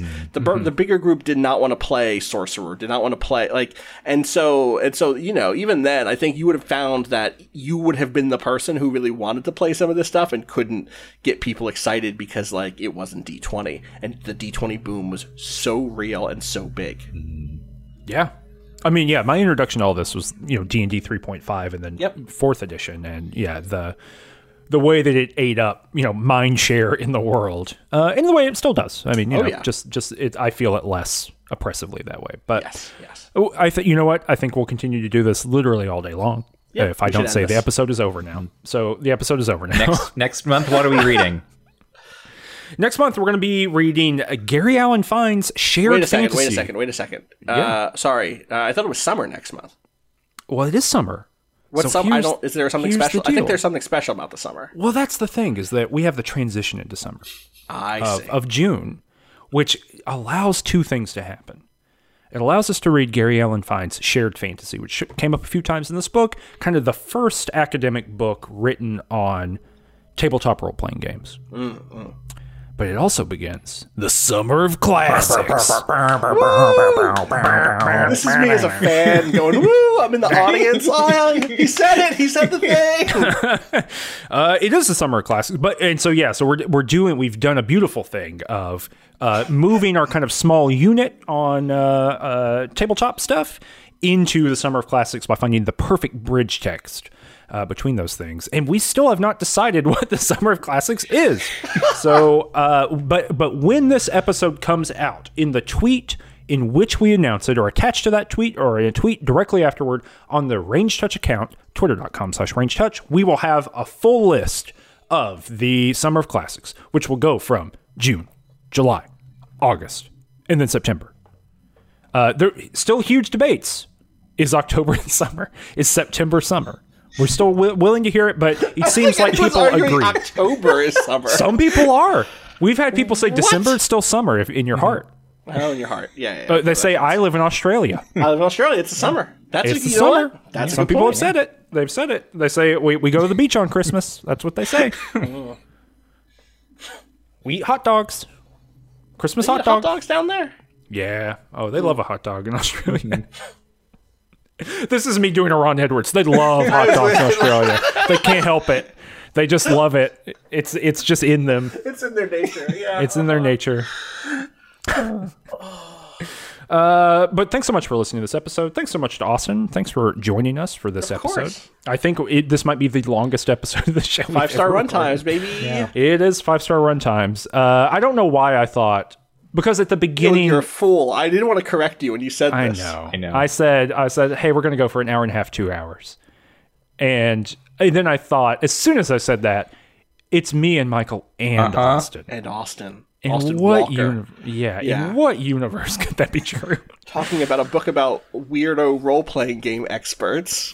Right. But your expertise was appreciated, and thanks so much for joining us. It's truly a blast and honor. Like, this is, you should know this is my favorite podcast. Like, I'm a range touch head. Like, do you have a name? Is there what are we touchies? Rangers. What are we? Rangers. No, we're not touchies? You can be honchos. Sometimes according to Michael, you're a honcho. I could be a honcho. I could be a ranger or a honcho. I feel like that's, but I truly do. Like, I am caught up on everything except for Mages and Murder Dads, because y'all just started the new season of that. We did. I'm excited to get to that, but I am, like, really in awe of the work that y'all have done. I really think the two of you, Danny, produce incredible content. Really, really great blend of really thoughtful criticism and kind of boots on the ground media criticism and fan work. Like, I think that there is something really special about the enthusiasm you bring, while also not eschewing that sort of ability to step back and do the critical work that deserves to be done for this stuff. So thank you for making stuff that I love to listen to. That's my 5-star review, by the way. I just said you got to put that in somewhere. You got to get on Apple Podcasts. You got to write that in. Okay, I'll do my best. And your name, the subject line has to be "I am really Austin." But we appreciate it. And we appreciate your support on the show. You tweet about it. You tell people to listen to it, and that probably has brought in a huge number of people to the show. And probably a bunch of people are only listening to this because you're on it. Like, this particular episode. So if you made it all the way here, better. I think people should go listen to the other episodes, which are great. I agree. I think they should also listen to those. But I do want to commend them if they got to three hours and 45 minutes here at the end. Shout out to you if you got here. Oh, I see the numbers. I know when people stop listening. Mm-hmm. Oh my God. Oh God. That's what you're doing on Just King Things. Is it right? That's going to be a big one. Oh yeah. You'll get through it. It'll be great. Can I recommend episodes really quick of this show? Yeah, sure. I think people should listen to your episode on Flow, which is episode 23. I think people should listen to your episode on Communities of Play by Celia Pierce, which is episode 21. I think people should listen to your episode on The King of Kong if you're scared of academic works and just want to get to know the two of you more. I think that's a very fun episode that engages with something that is not as academic as you might think. And I think people should listen to your episode on, why am I forgetting the name of the book and the theorist? It's really bad that I am. Cricket. Beyond a Boundary. The C.L.R. James Beyond a Boundary episode, which I listened to in the Indianapolis airport on my way to Gen Con. Wow. Brought it all back together. Yeah. Michael and I have an essay coming out about C.L.R. James at some point. Yes, good. Probably in the next year. It's basically just what we said on the show. Hey, people should read C.L.R. James. And here's all the reasons you should. Yeah. But that will be coming out at some point. Oh, and the most important one, the one I actually made a note about, is Roncière's The Ignorant Schoolmaster, a book Ron Edwards needs to read badly.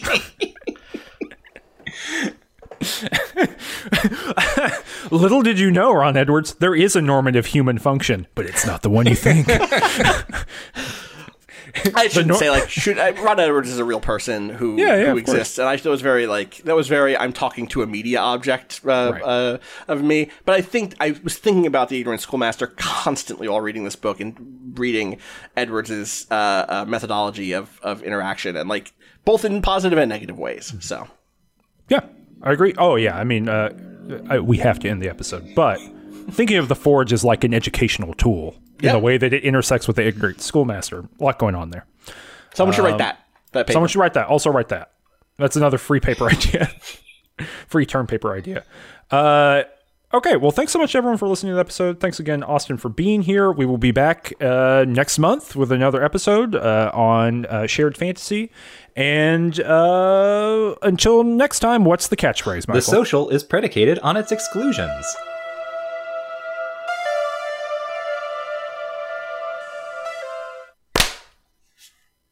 I gotta tell y'all, that was a good clap. I'll put that at the end of the episode. Yeah. Everyone wants to know if Austin Walker thinks it's a good clap or not. Yeah. It's a big part of the draw of having you on the show. Yeah, exactly. Okay, and then let's do another one at 50.